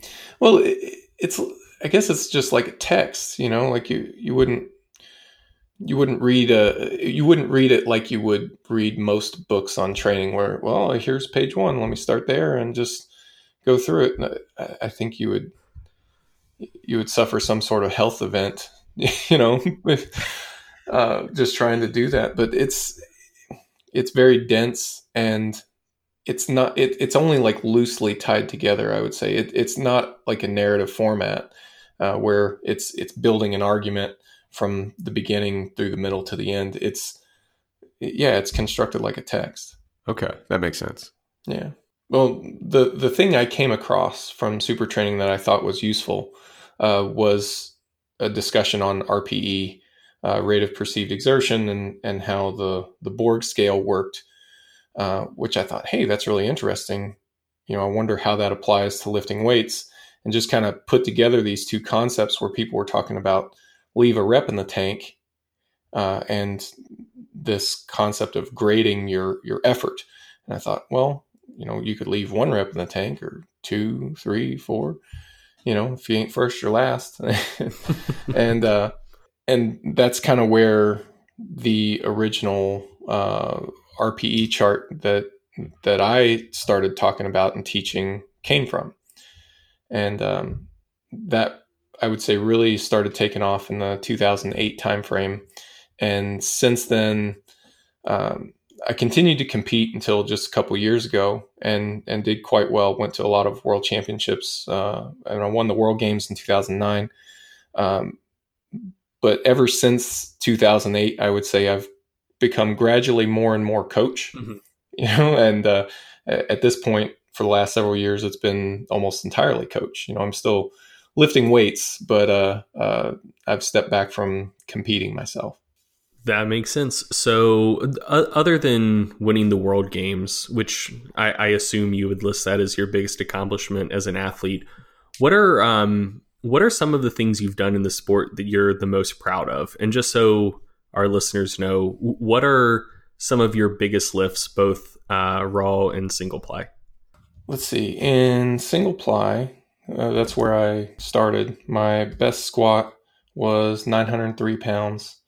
Uh, my best bench was 633 pounds. And I never competed uh, equipped in the deadlift. I never got anything out of deadlift suits. So uh, my best deadlift in competition was 843 pounds. Um, and then my other raw, my raw squat was 785 or so. And my best raw bench was 480 pounds. Um, yeah, which believe it or not used to be a, a good bench press, but then it's like everyone else figured out how to bench.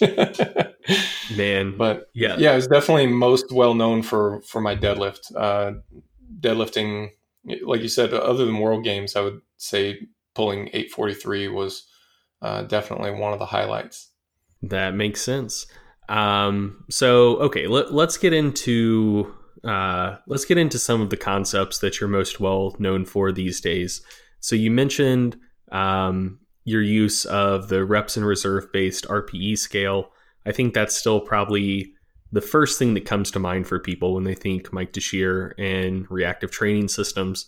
Um, so I'm curious, just in general, because you know you, you see how ideas catch on and then morph, and then people start going their own ways with them. What are or, or have there been any like applications or uses of your RPE concept that you didn't foresee when you put it out into the world?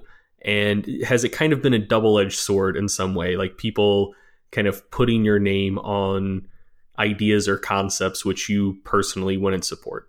Yeah, I mean, I mean, I didn't expect it to become the meme that it has been. to be honest, you know, like uh, it, it, I don't think it's a bad thing at all. Like I, I think it's kind of funny, kind of cool actually. But uh, um, I definitely didn't foresee that happening. Um, and then uh, as far as like training ideas, I, I, I suppose not really because I, I don't try to lay claim to the to the idea. You know, like I don't really think RPE is, is mine. You know, um, although I've I've gotten into some conversations where people kind of make that assumption. They they act as if uh, anyone using an RPE program is using an RTS program, my program. You know, and that's not the same thing. Like it, it's a concept that's seen much much wider adoption than than just little me you know? Um, so i mean i do see training practices that make use of the concept that i think are kind of i guess in error you know? Like i, I alluded earlier uh, to the idea of leaving a rep in the tank um, was kind of a new idea for a lot of people at the time, uh, what this would have been early 2000s, uh, at least in in kind of the online circles that I was in, it seemed like a new idea uh, to a lot of people. Uh, people were constantly being told that they they need to you know, back off the effort, you know, they would recover better and whatnot. But now it seems like things are very different from that. Uh, especially in powerlifting training, it's pretty common to see people training at very sub maximum RPEs. Uh, and I've coached a number of lifters, you know, more recently who who do have recovery issues if we go into what I would have normally considered like a moderate RPE range, like eights, you know, nines, eight and nine RPE, I don't think is is all that crazy, you know.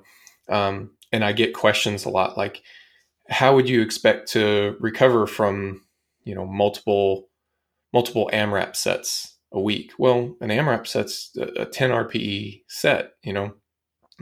Maybe you're leaving the reps open ended, but it's one set, you know.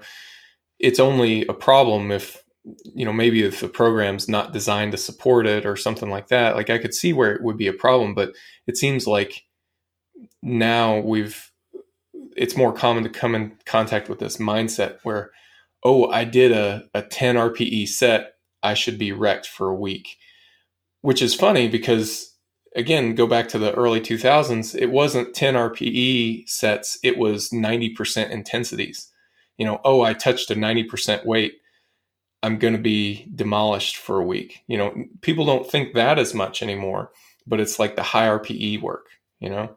Have you do you see similar things? No, I I definitely do. And it it makes me laugh cuz people are like, "Oh, you did a 10 RPE set, probably going to be wrecked for a few days." It's like, "Nah, dude, like that's just what we used to call training. We used to do a dozen of those in a workout and train 2 days later. Like it's just how things were."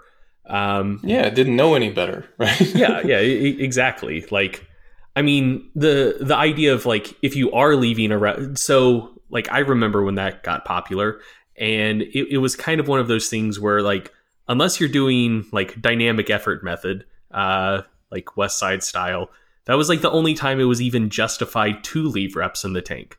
Uh, so like I yeah. I remember needing to be sold on leaving a rep in the tank for any set ever.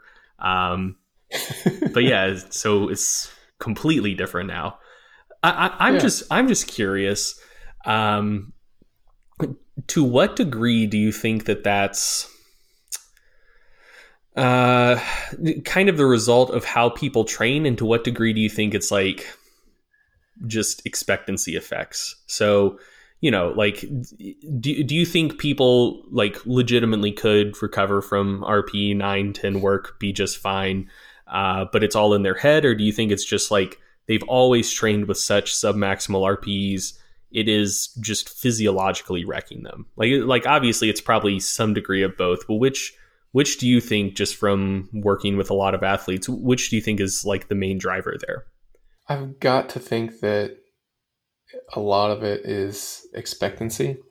Um, and, and I don't know how we could separate like what component of it is is because of belief and what component of, of it would be there even even without that belief structure I'm, I'm not sure how to separate those things but i certainly hope that it's malleable because uh, i i think you get locked in to such a narrow training paradigm if you can't ever reach into those you know 8 9 10 rpe zones. Like what, what do you what do you do training wise so, so you're rather restricted. You know you're going to be doing lots of volume at submaximal efforts. And where do you go from there? You know you have to continue to crank up the volume. Um, and then what? You know at least if you can uh, reach into those higher RPE sets, it it can remain time training can remain time efficient for a lot longer, you know, and even if there's nothing physiological that happens, which I just can't I can't get behind the idea that there's just no difference. You know, if, if you if you match volume uh, between uh, people who are training at really low RPEs and people who are training at high RPEs that it, it would just be the same. Uh, I've seen people over time, of course, and sometimes it's it's a long period of time, but uh, be capable of of grinding out weights better. Uh, you know, you'll watch somebody do a, a maximum attempt, and you can chalk it up probably as as something um, like a motor learning thing. You know, if you're not prepared mentally to to fight with the weight, then you know you're just going to fail quickly, right? Whereas if you're prepared for it, uh, then you can grind through it and maybe finish a lift that you wouldn't have otherwise been able to finish. And I think training at higher RPE is a way to prepare for those things. So it's just it seems really limited to me uh, to just not even have that in the arsenal. No, I, I gotcha. So with that in mind, um, and also kind of circling back to the idea of how things have changed over time, something that I've been, I guess, like stewing on. I, I don't think saying worried about would be the right way to phrase it, but something that's just kind of been in the back of my mind is. Do you think that maybe newer lifters these days are better at using RPEs because it's a concept they've, you know, kind of grown up with and come up in the sport with? Or do you think that they're possibly worse at using RPEs than maybe, you know, folks just learning about it five years ago or eight years ago would have been simply because they don't have that prior experience of going to failure and really knowing what one or two reps shy of failure feels like. So do you do you think just generally like when people are are exposed to the concept or maybe start working with you or one of your coaches, do, do you find that they're getting better at using RPE than maybe they were a few years ago, or are they struggling more?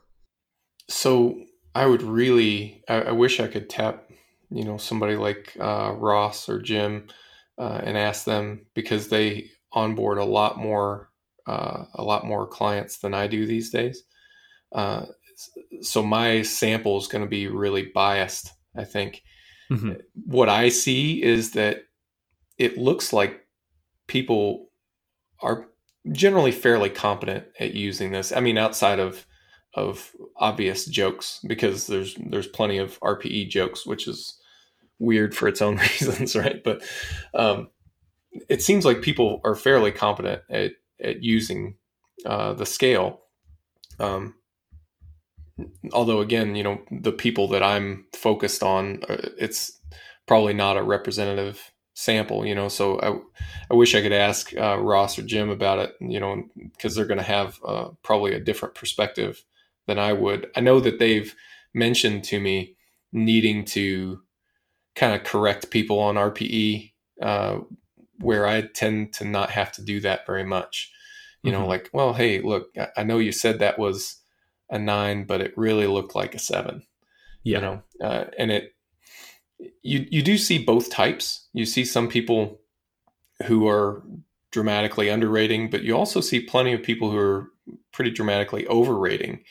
Uh, so, yeah, yeah, I, I think you could probably argue it either way. I mean, my experience has has been, you know, like I said, but yeah. No, fair enough. So, all right, just kind of shifting gears a little bit. Um, something else that you're becoming more well known for, concept you put out, I think a couple years ago at this point, um, is emergent strategies. Uh, I, I, don't think this has gotten quite as much reach as reps and reserve base RPE has. So just to kind of fill our audience in on it, what is what is like the concept and the basic practice of using emergent strategies? So the intent goes back to individualizing training programs. We have this sense that you need to do the or you would like to do the very best training program that you could that's that's custom built for you and you know your unique injury history, your training history, your capabilities and leverages and strengths and weaknesses and technique and all these things. And I know for me, for so long, it was a thing that I did that I, you know, tried to do to build these custom training programs, custom approaches, but I didn't really have any sort of method for it. It was just that seems right you know, it was it was kind of a, an eyeballing uh, sort of effect, and I think a lot of coaches do fine with that approach, um, it just didn't sit well enough with me. Like I wanted to know, I wanted to be more sure that the things I was observing were actually real uh, and not just, uh, you know, not just the flavor of the moment, not just an artifact from, you know, some other client or, you know, there's all these different cognitive biases and coaches have those too. So how do you, how do you deal with this? How do you know that what I'm, how do I know as a coach what, that what I'm giving to my athlete is the best training program that I can? And emerging strategies is is really a framework for building training that helps you to hone in on what that ideal training program will be. I've arrived at completely different training concepts for athletes just based on what they've responded well to. Uh, so I suppose I should kind of lay out in general how it works, just kind of the brief version of, of how it works.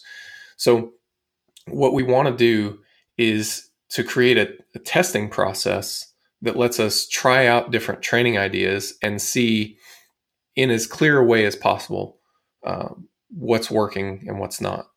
And what I've noticed is that in a lot of traditional programs, there are a lot of variables that change each week maybe the reps change this is a high volume week that's a low volume week here's a here's a super high volume week and exercises are rotating in and out intensity is waving and so on. And there's so much going on at any given time that it's impossible to really tell what's having which effect. And i also don't really think that it's necessary to have all those changes happening all at the same time that if you were to give an athlete just one week of training and have them repeat it, then they're going to have some sort of response to that. And ideally, I think if it's a well constructed training week, they'll get better. And that's good, you know. And if you can just monitor that for a little while, you're going to learn something. And I mean, I've learned all kinds of different things. I've counterintuitive things. I've found lifters that just don't respond well to high intensity, which you know powerlifters tend to peak with high intensity work. So what do you do if if high intensity never makes you stronger and it always makes you feel bad? Well, maybe you should not do that, you know. And I can tell you that I've worked with lifters for years and when we started using an emerging strategies approach, I know I learned things about them that I didn't know before, and that said a lot to me personally. And and those things resulted in in them going to meets and setting PRs. You know, and that's that's what it's about. You know, so I think the the general recommendations do work for most people most of the time, and that serves as a great starting point, and and it's a fine way to go for a lot of people. But if you're one of the individuals who responds to something strange, something just not even strange, but just something not totally uh, orthodox, then that gets to be really important for you to know. And between all the different variables for all, all the different lifts that you're doing, there's no way that everybody is, that anybody really is responding in a totally orthodox way to everything all the time. You know, there's something that's different. Oh, you would get a little bit more out of doing pause squats versus uh, versus pin squats or vice versa. You know, and you can inject a, a huge number of different strategies into this kind of framework. We've had lifters come up with programs and, and, kind of evolve into programs that look somewhat like a like a Westside type program. We've had other lifters that develop in a way that you know it looks more like a, an orthodox program that is popular in powerlifting now, where you have a fairly high frequency of the competition lift, uh, and then other lifters respond to things that are things that are strange to powerlifting training in general. Like I posted about today, uh, Greg, and this was so we developed this strategy, or, or, really one of one of our coaches, John Garfano, uh, developed a strategy that was based off of an idea that, that we heard you talk about. I believe it was in MASS uh, about uh, some motor learning research about pairing pairing different exercises together. And and I mean you would be a lot more capable of speaking intelligently on that than than I would be. But where we went with this idea was pairing the competition lift with an assistance exercise that's designed to teach something specific. Like oh you've got a problem with your chest falling in the squat. So we're going to pair the competition squat with a pin squat and and see if that has a positive effect you know and and if it does then you follow the trail of athlete response. So mm-hmm. that's kind of a, a, long monologue to to get at this but uh, hopefully that kind of lays out some of the basics. So I, I think I think all of that makes a lot of sense from a conceptual perspective, but like in terms of in terms of like the brass tacks of it, how would you go about like, you know, coming up with new ideas to test testing those ideas and evaluating kind of what variables the given lifter responds best to. Like what what does the actual implementation of the emerging strategies idea look like? So let's say that uh, a new lifter signs up and I'm going to be coaching them. Uh, the first thing I would do is talk to them, get get an idea of their history. Uh, what have they liked? What have they not liked? Maybe responded well to and not. Um, and kind of where do they want to go from here? And let's assume that we've got plenty of time to work with as well. Um, we would come up with a with a training program that seems plausible, uh, that hopefully they're excited about, and uh, think of it like a training week. Uh, and usually it is a training week, although that can that can vary. Um, but it's it's one week, and you're going to repeat that week every week for a while. And I mean, the same exercises, the same reps, the same sets, and the same RPE. And that's an important distinction. So the the weight on the bar is going to change a little bit so that you can match the RPE. The idea is that I want you to get the same stimulus each week and hopefully, you know, you're doing this training, you're getting stronger. So we'll need to increase the weight on the bar a little bit to compensate for that additional strength gain. And that can help perpetuate the the strength gains moving forward. So it's the same week, you know, each week. And we're going to repeat that training week and monitor your response. And what we see is is one of a couple things. There's there's three things, three responses that we normally see. Some lifters just get better. So week 2 is better than week 1, week 3 is better than week 2 and so on. Other lifters see a performance dip in week 2 followed by a steady improvement from week three onward.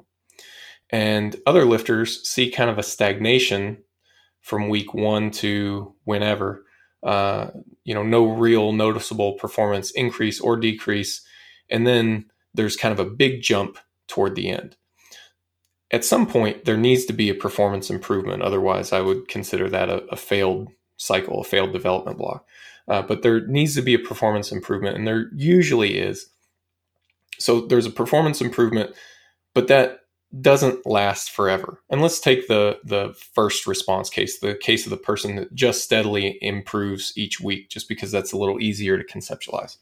So you do week one, and then you do week two. The weights are a little bit heavier than week three. You improve a little a little bit more, and you keep going. You don't improve forever. At some point, you peak and that peak is is followed by a, a regression in strength.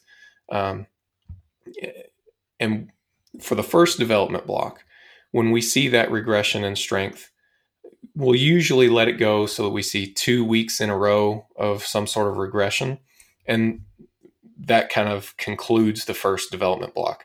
And we look at the time that it took from the first week to the peak week, and we say that's your time to peak for some lifters, that's going to be three weeks. Other lifters, it might be eight or 10 weeks.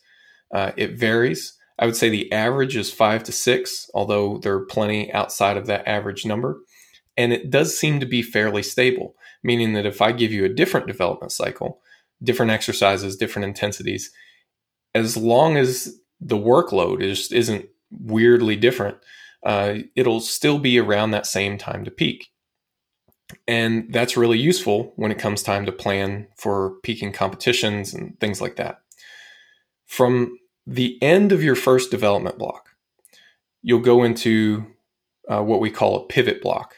And you can think of that like a deload. Uh, it's a little bit more than a deload, but the idea is to reduce the training stress, restore something like sensitivity to training. You you're feeling better uh, and you're ready to train again. Uh, there's a little bit of a performance decrease, but you do try to maintain strength insofar as it as you're able to, uh, you know, while reducing fatigue and things like that. And then at the end of that pivot block, you start a new development block. Uh, and the, the new development block is different from the first one. Uh, it'll be a different intensity, different exercise selection, and so on. Uh, and over time, you, well, I, I, should say at the end of each development block, you should do a block review um, where you look at what did you do and what results did it have. Okay, well, in this block, we trained competition squats for triples, and then we did pin squats, and then we did leg press, uh, and that had uh, you know a, a, net gain of uh, 20 pounds on my squat. You know, not necessarily a 20 pound PR, but 20 pounds of improvement from week one to week six. Um, and I'm just kind of making these numbers up as I go, but hopefully it, it serves as an example. And then you do that again, the block review for the second block and the third block and so on. So when it's time for you to go to a competition, you look at all these block reviews and and you basically replay your greatest hits. You say, okay, I notice that all the blocks where I have a really good response in my squat, I'm doing kind of medium intensity competition squatting and some kind of single leg work. Okay, that's interesting. You know, so why? I don't know. And why is an interesting question. But when it comes time to plan your last block, you go with what you know. And what you know at this point is that those things are correlated more than anything else with a high performance in your squat. So that's kind of how we build uh, build the epistemology around uh, uh, peaking into competitions. That makes sense. So how um how stable do you find like the responses to a certain type of training? So if if you find what a a good looking developmental block looks like now, how much confidence can you have in that still being a pretty good developmental block, say three months from now or two years from now? The more I look at this, the more those things seem to be moderately stable. Uh, two years, I don't know about two years, but three months, I can be reasonably sure. Uh, it's not foolproof. You know, there there are occasions where it'll it will miss, but um, it's also one of those things where I think it, it's the best information that I've got. You know, and even mm-hmm. if it misses, what else would I have done? Uh, I'm not so sure because anything else at that point with what I knew at the time would have been a guess. Um, but I do I do find that more often than not, it seems to work. Uh, it's not it's not exactly like okay, this block produced uh, you know a 20 pound uh, improvement in my squat in the previous block, uh, so it will produce another 20 pound improvement this time. It's not quite like that, but generally good results uh, seem to get you generally good results.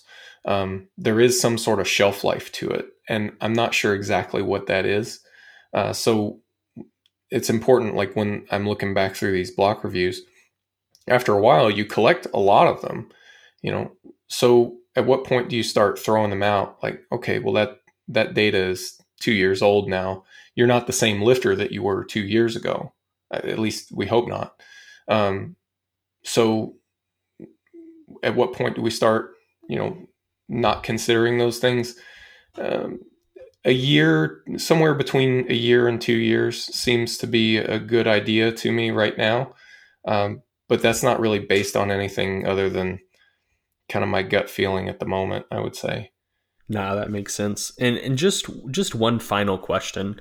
Um, how uh, to what degree do different lifts seem to respond similarly to similar variables? So, like for example, if you find that your squat does really really well with say high intensity and moderate volume, do you find that that also correlates with what bench and deadlift respond well to, or do those seem to be just completely different variables you need to figure out?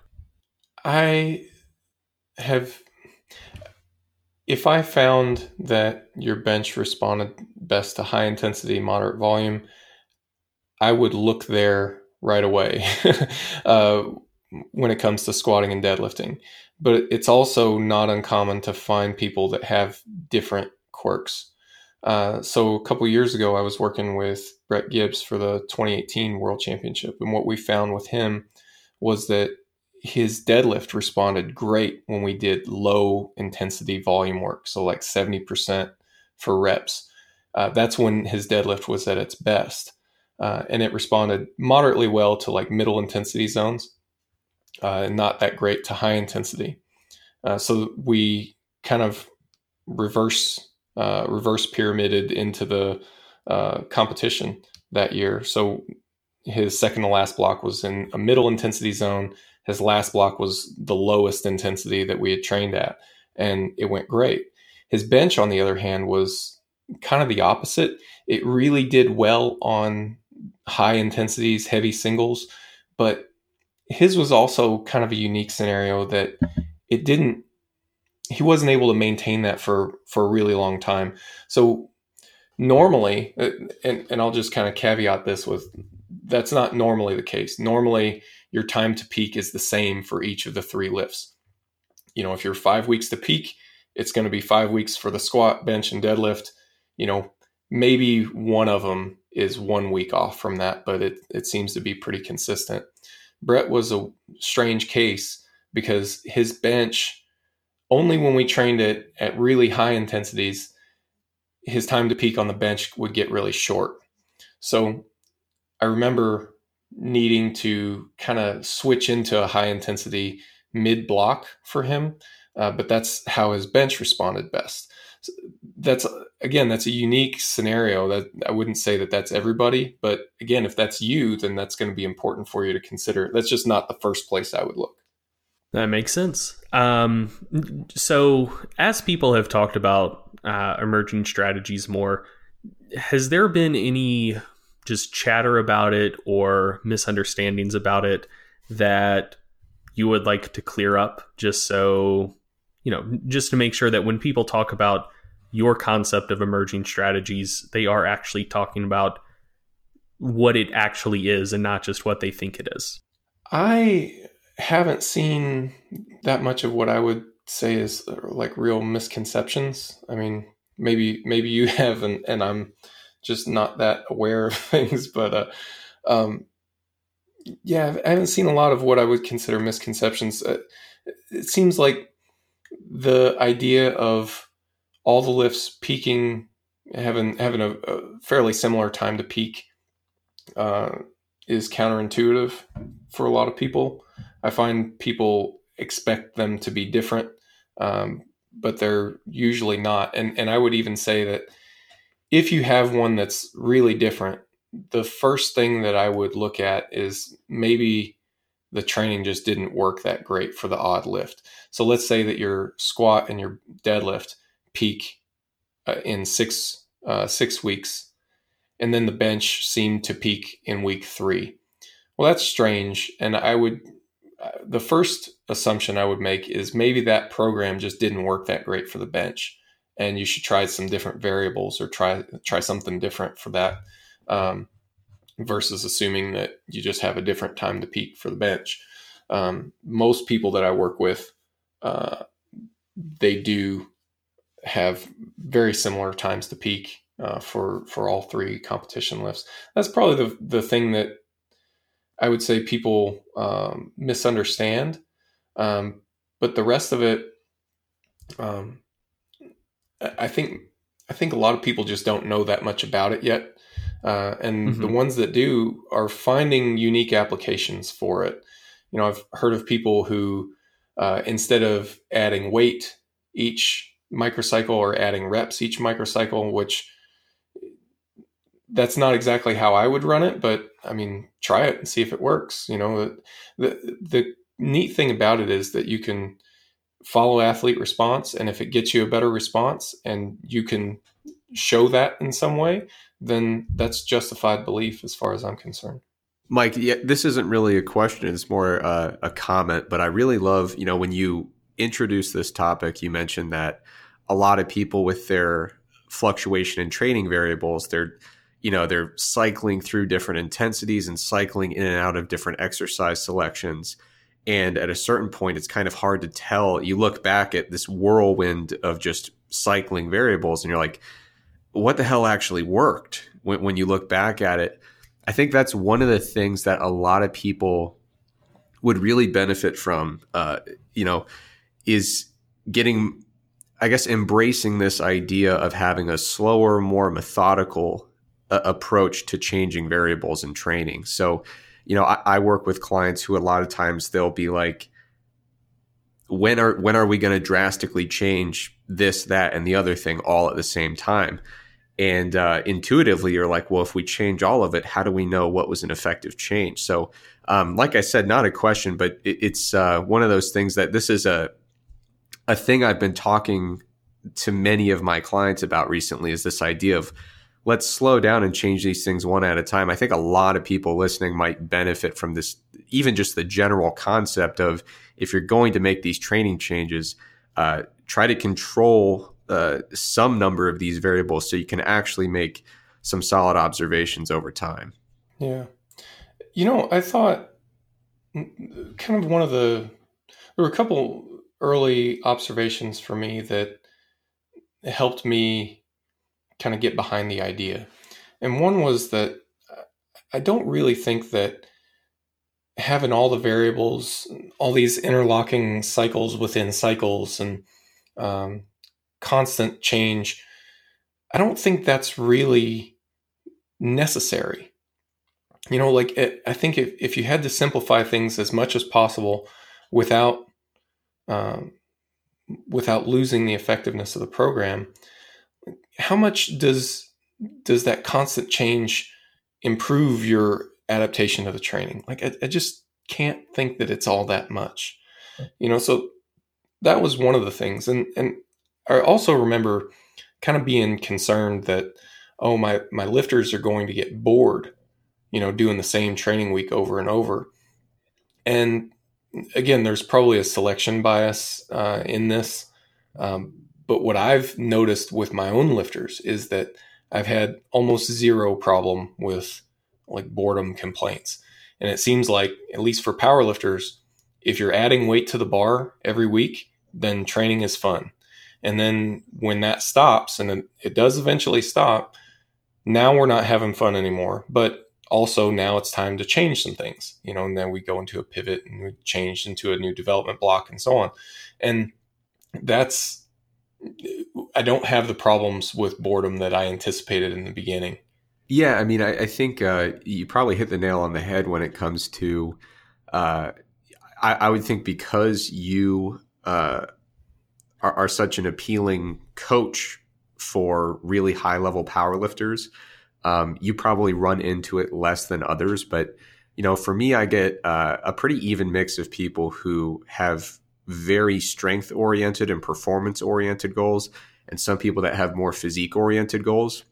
And I can tell you from the physique oriented folks, there's almost this, uh, it seems like a prevalent thought that if you're not changing, you're not trying. You know, it's, it's, we have to be cycling everything at all times. Um, and it's probably because, you know, Mike, you remember reading the old muscle magazines, yeah. and it's like, what's 39 ways to target my chest in a single workout? So, uh, you know, th- there are certain subgroups within fitness that it's a little bit harder to sell on this idea where they say, okay, what are we changing this week? And it's like, we just keep getting better. like, if we change things, yeah. it might not be good for us, but we got a really good thing going. And, and sometimes that is a, a surprisingly difficult sell. Yeah. Well, not to veer too far off into just coaching philosophy, but you know, we talk about this this change and I get asked a lot like what do I think the the mechanism behind it is like why do I think the change is meaningful? Why do I think that it's helpful? And I don't really know the answer to it, but I'd be willing to bet that at least part of it is attention. That from a powerlifter standpoint, if I can get you engaged with the training, if I can get you paying attention, having fun, even, um, you know, looking forward to the training, thinking about it, and then you go in there and you execute it and you're feeling good about it and the weights are going up, that's good and that's that's positive. Uh, I, I just get this sense that that's making the training more effective. And when when that momentum kind of runs out, well, if I can change something and you know now we're doing a new rep range and we're doing a new exercise or something like that, and uh, now you're paying attention again, then even better. You know, whereas if you do have a personality where you're like, look, I don't really care that the weight is five pounds heavier this week, you know, I'm ready to do a different exercise, then that might matter as well. You know, um, kind of getting that psychological buy in. Like that was something that I heard coaches talk about forever. And it just didn't really mean a whole lot to me until I would say in the last couple years, like I've started to to kind of at least hope hope I understand it a little bit better, you know, and, and I place a lot more value on uh, it. It's not just getting the athlete buy-in, but it, there's a certain enthusiasm that you bring to the training that I think makes a makes a real difference. I agree. No, I I agree with that wholeheartedly as well. So, Mike, one question I wanted to ask you, and this is this is a huge change of gears here. Um, so you are, I, I would say, one of just a small handful of people who has coached as many world class athletes as you have. Um, and so you you would probably be in a better position to to answer this question or at least to muse about this question than just about anyone. Um, so one of the things that I'm interested by, fascinated in, uh, is like what like what eventually stops people from progressing? Like like why don't people just get bigger and stronger forever? Uh and I, I don't so much want to ask you about like maybe mechanisms behind that, but what are signs you have seen, if any, in uh, like in yourself or maybe in some of your athletes that are like potential signs that the athlete is, you know, maybe reaching the highest level of strength development that they are ever going to attain? Like, ha- have you seen any trends or commonalities there that may provide some sort of clue that an athlete is n- nearing or at their like quote unquote genetic limit? Man, so you got to take a shot at me like that.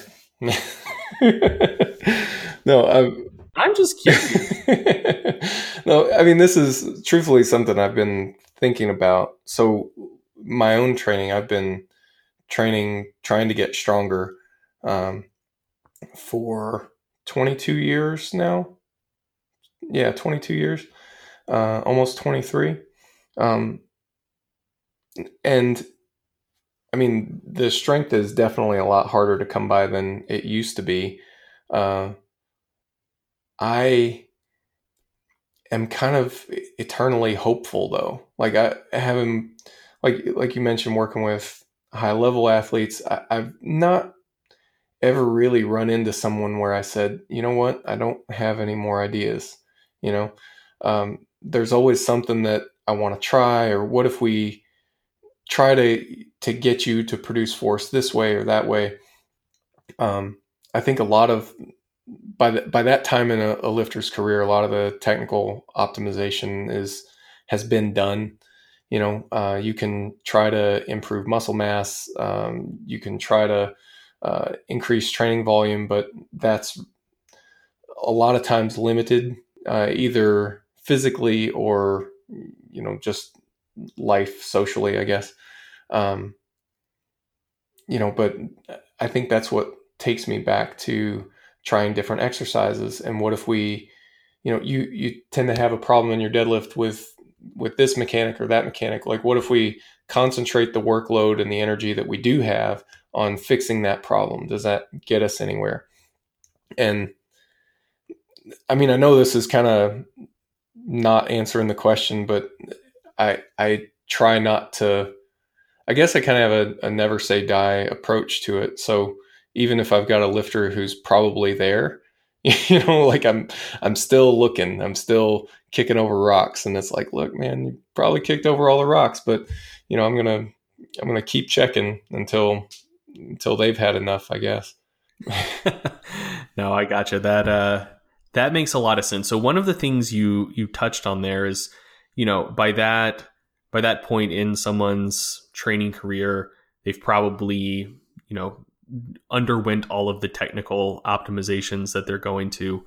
Um, what so I, I noticed you had an article on your website from oh maybe like a year ago Mhm. uh, about self-organizing technique which i actually didn't see when it was published um, and i just saw that like 20 minutes before we started recording when i was trying to to put some questions together um, so would you mind just I, I guess like briefly talking about that concept eh, the idea of like universal quote unquote optimal form and how you would go about making technique changes for your athletes or finding the ideal technique for a new athlete?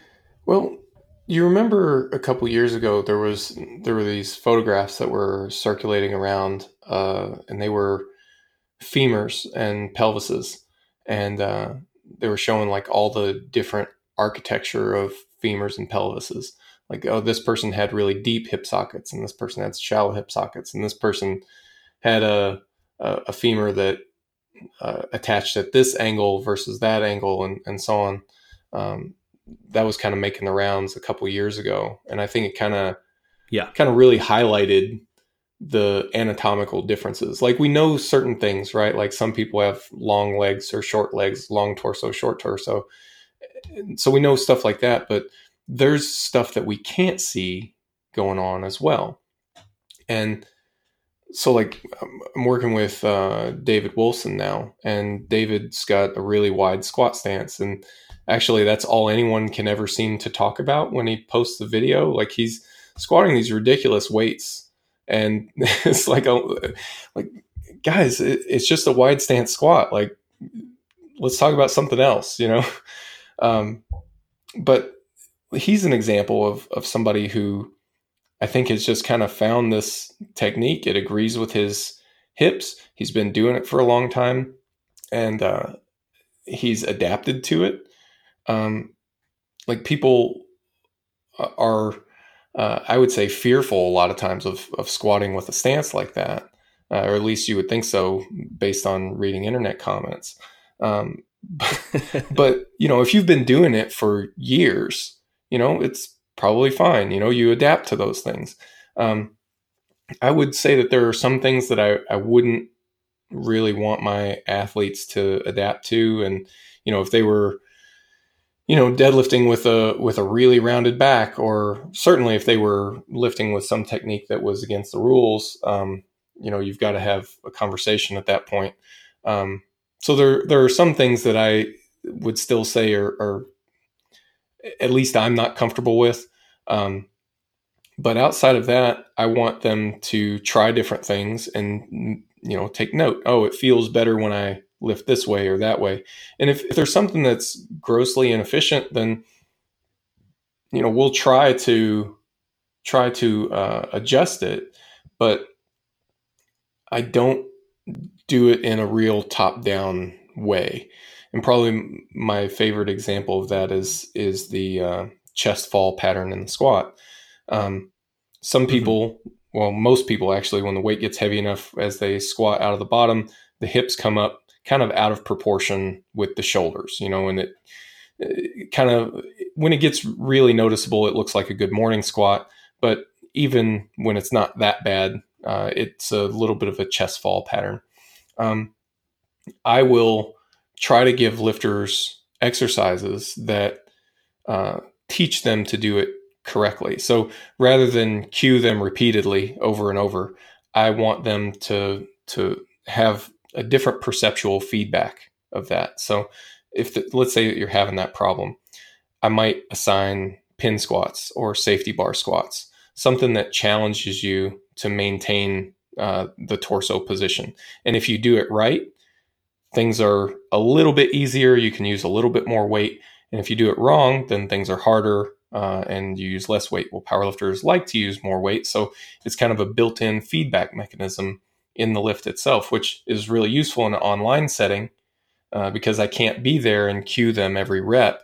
So kind of it, it, teaches you to feel it, which is what you need to do anyway.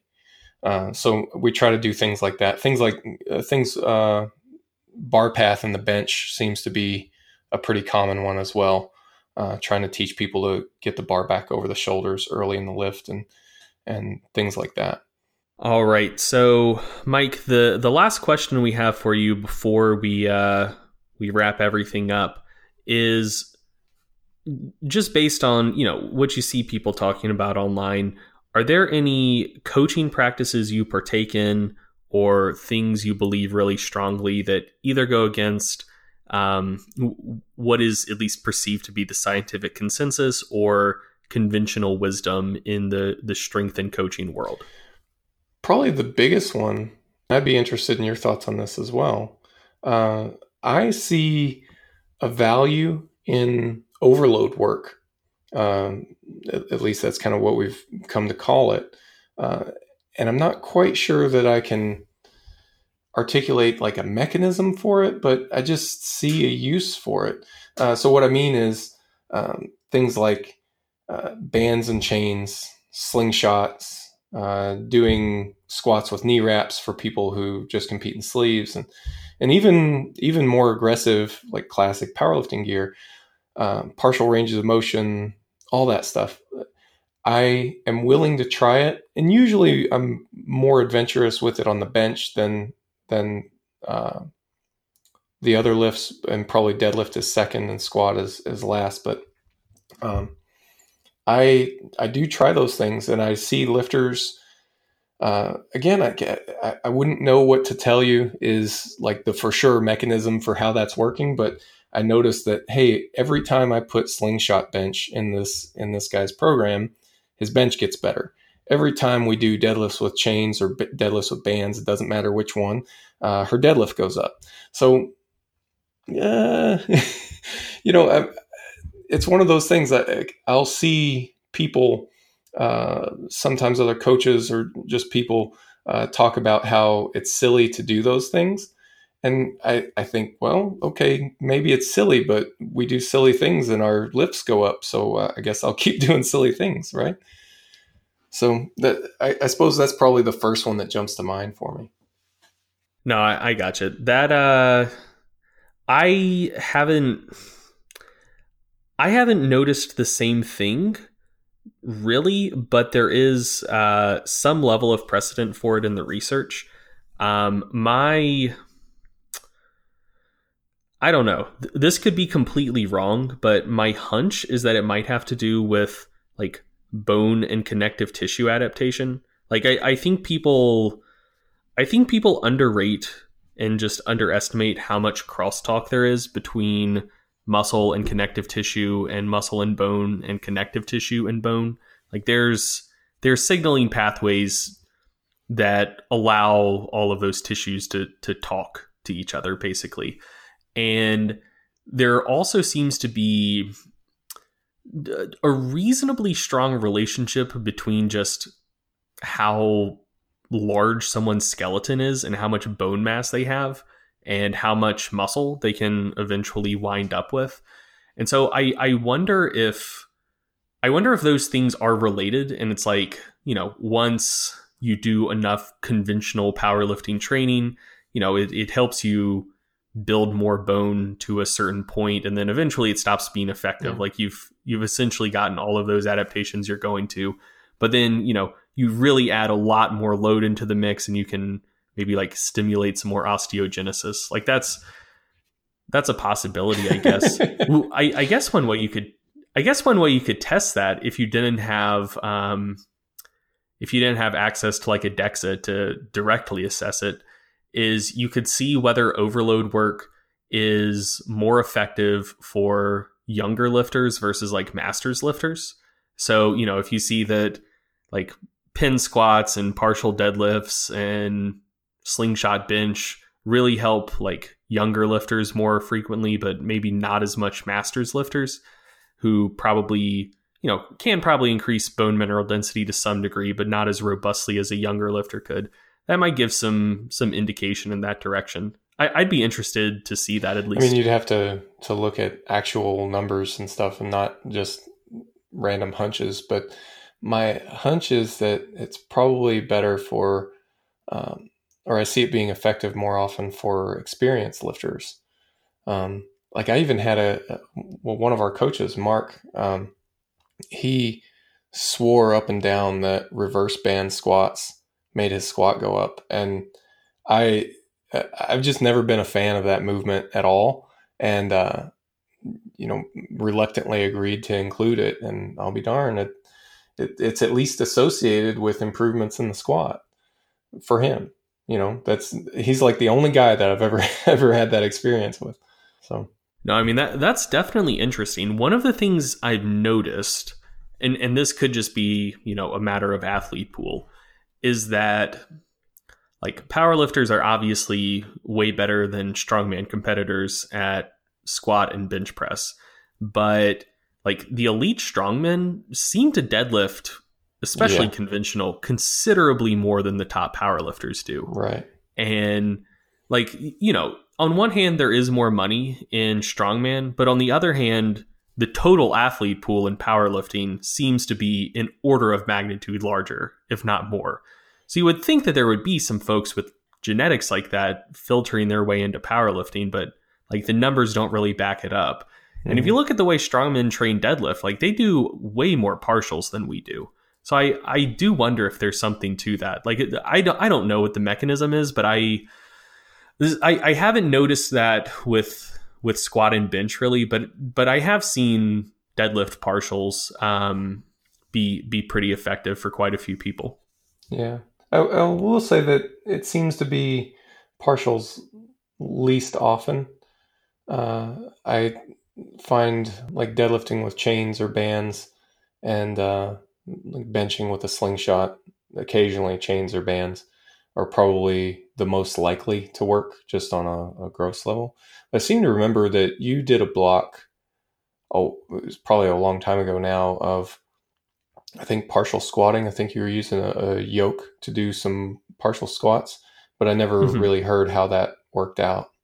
Uh, went well for a couple weeks and then uh, had you know my my 50th back injury like four weeks into the block so Dang, hard to know steady. how it would have finished up. Yeah. Not not not because of that. It was from uh yeah. I don't know probably just like bending over funny or something. Uh, yeah yeah those things sneezing go, wrong. Yeah. I, I, I should try that again though. Yeah. That was fun while it lasted.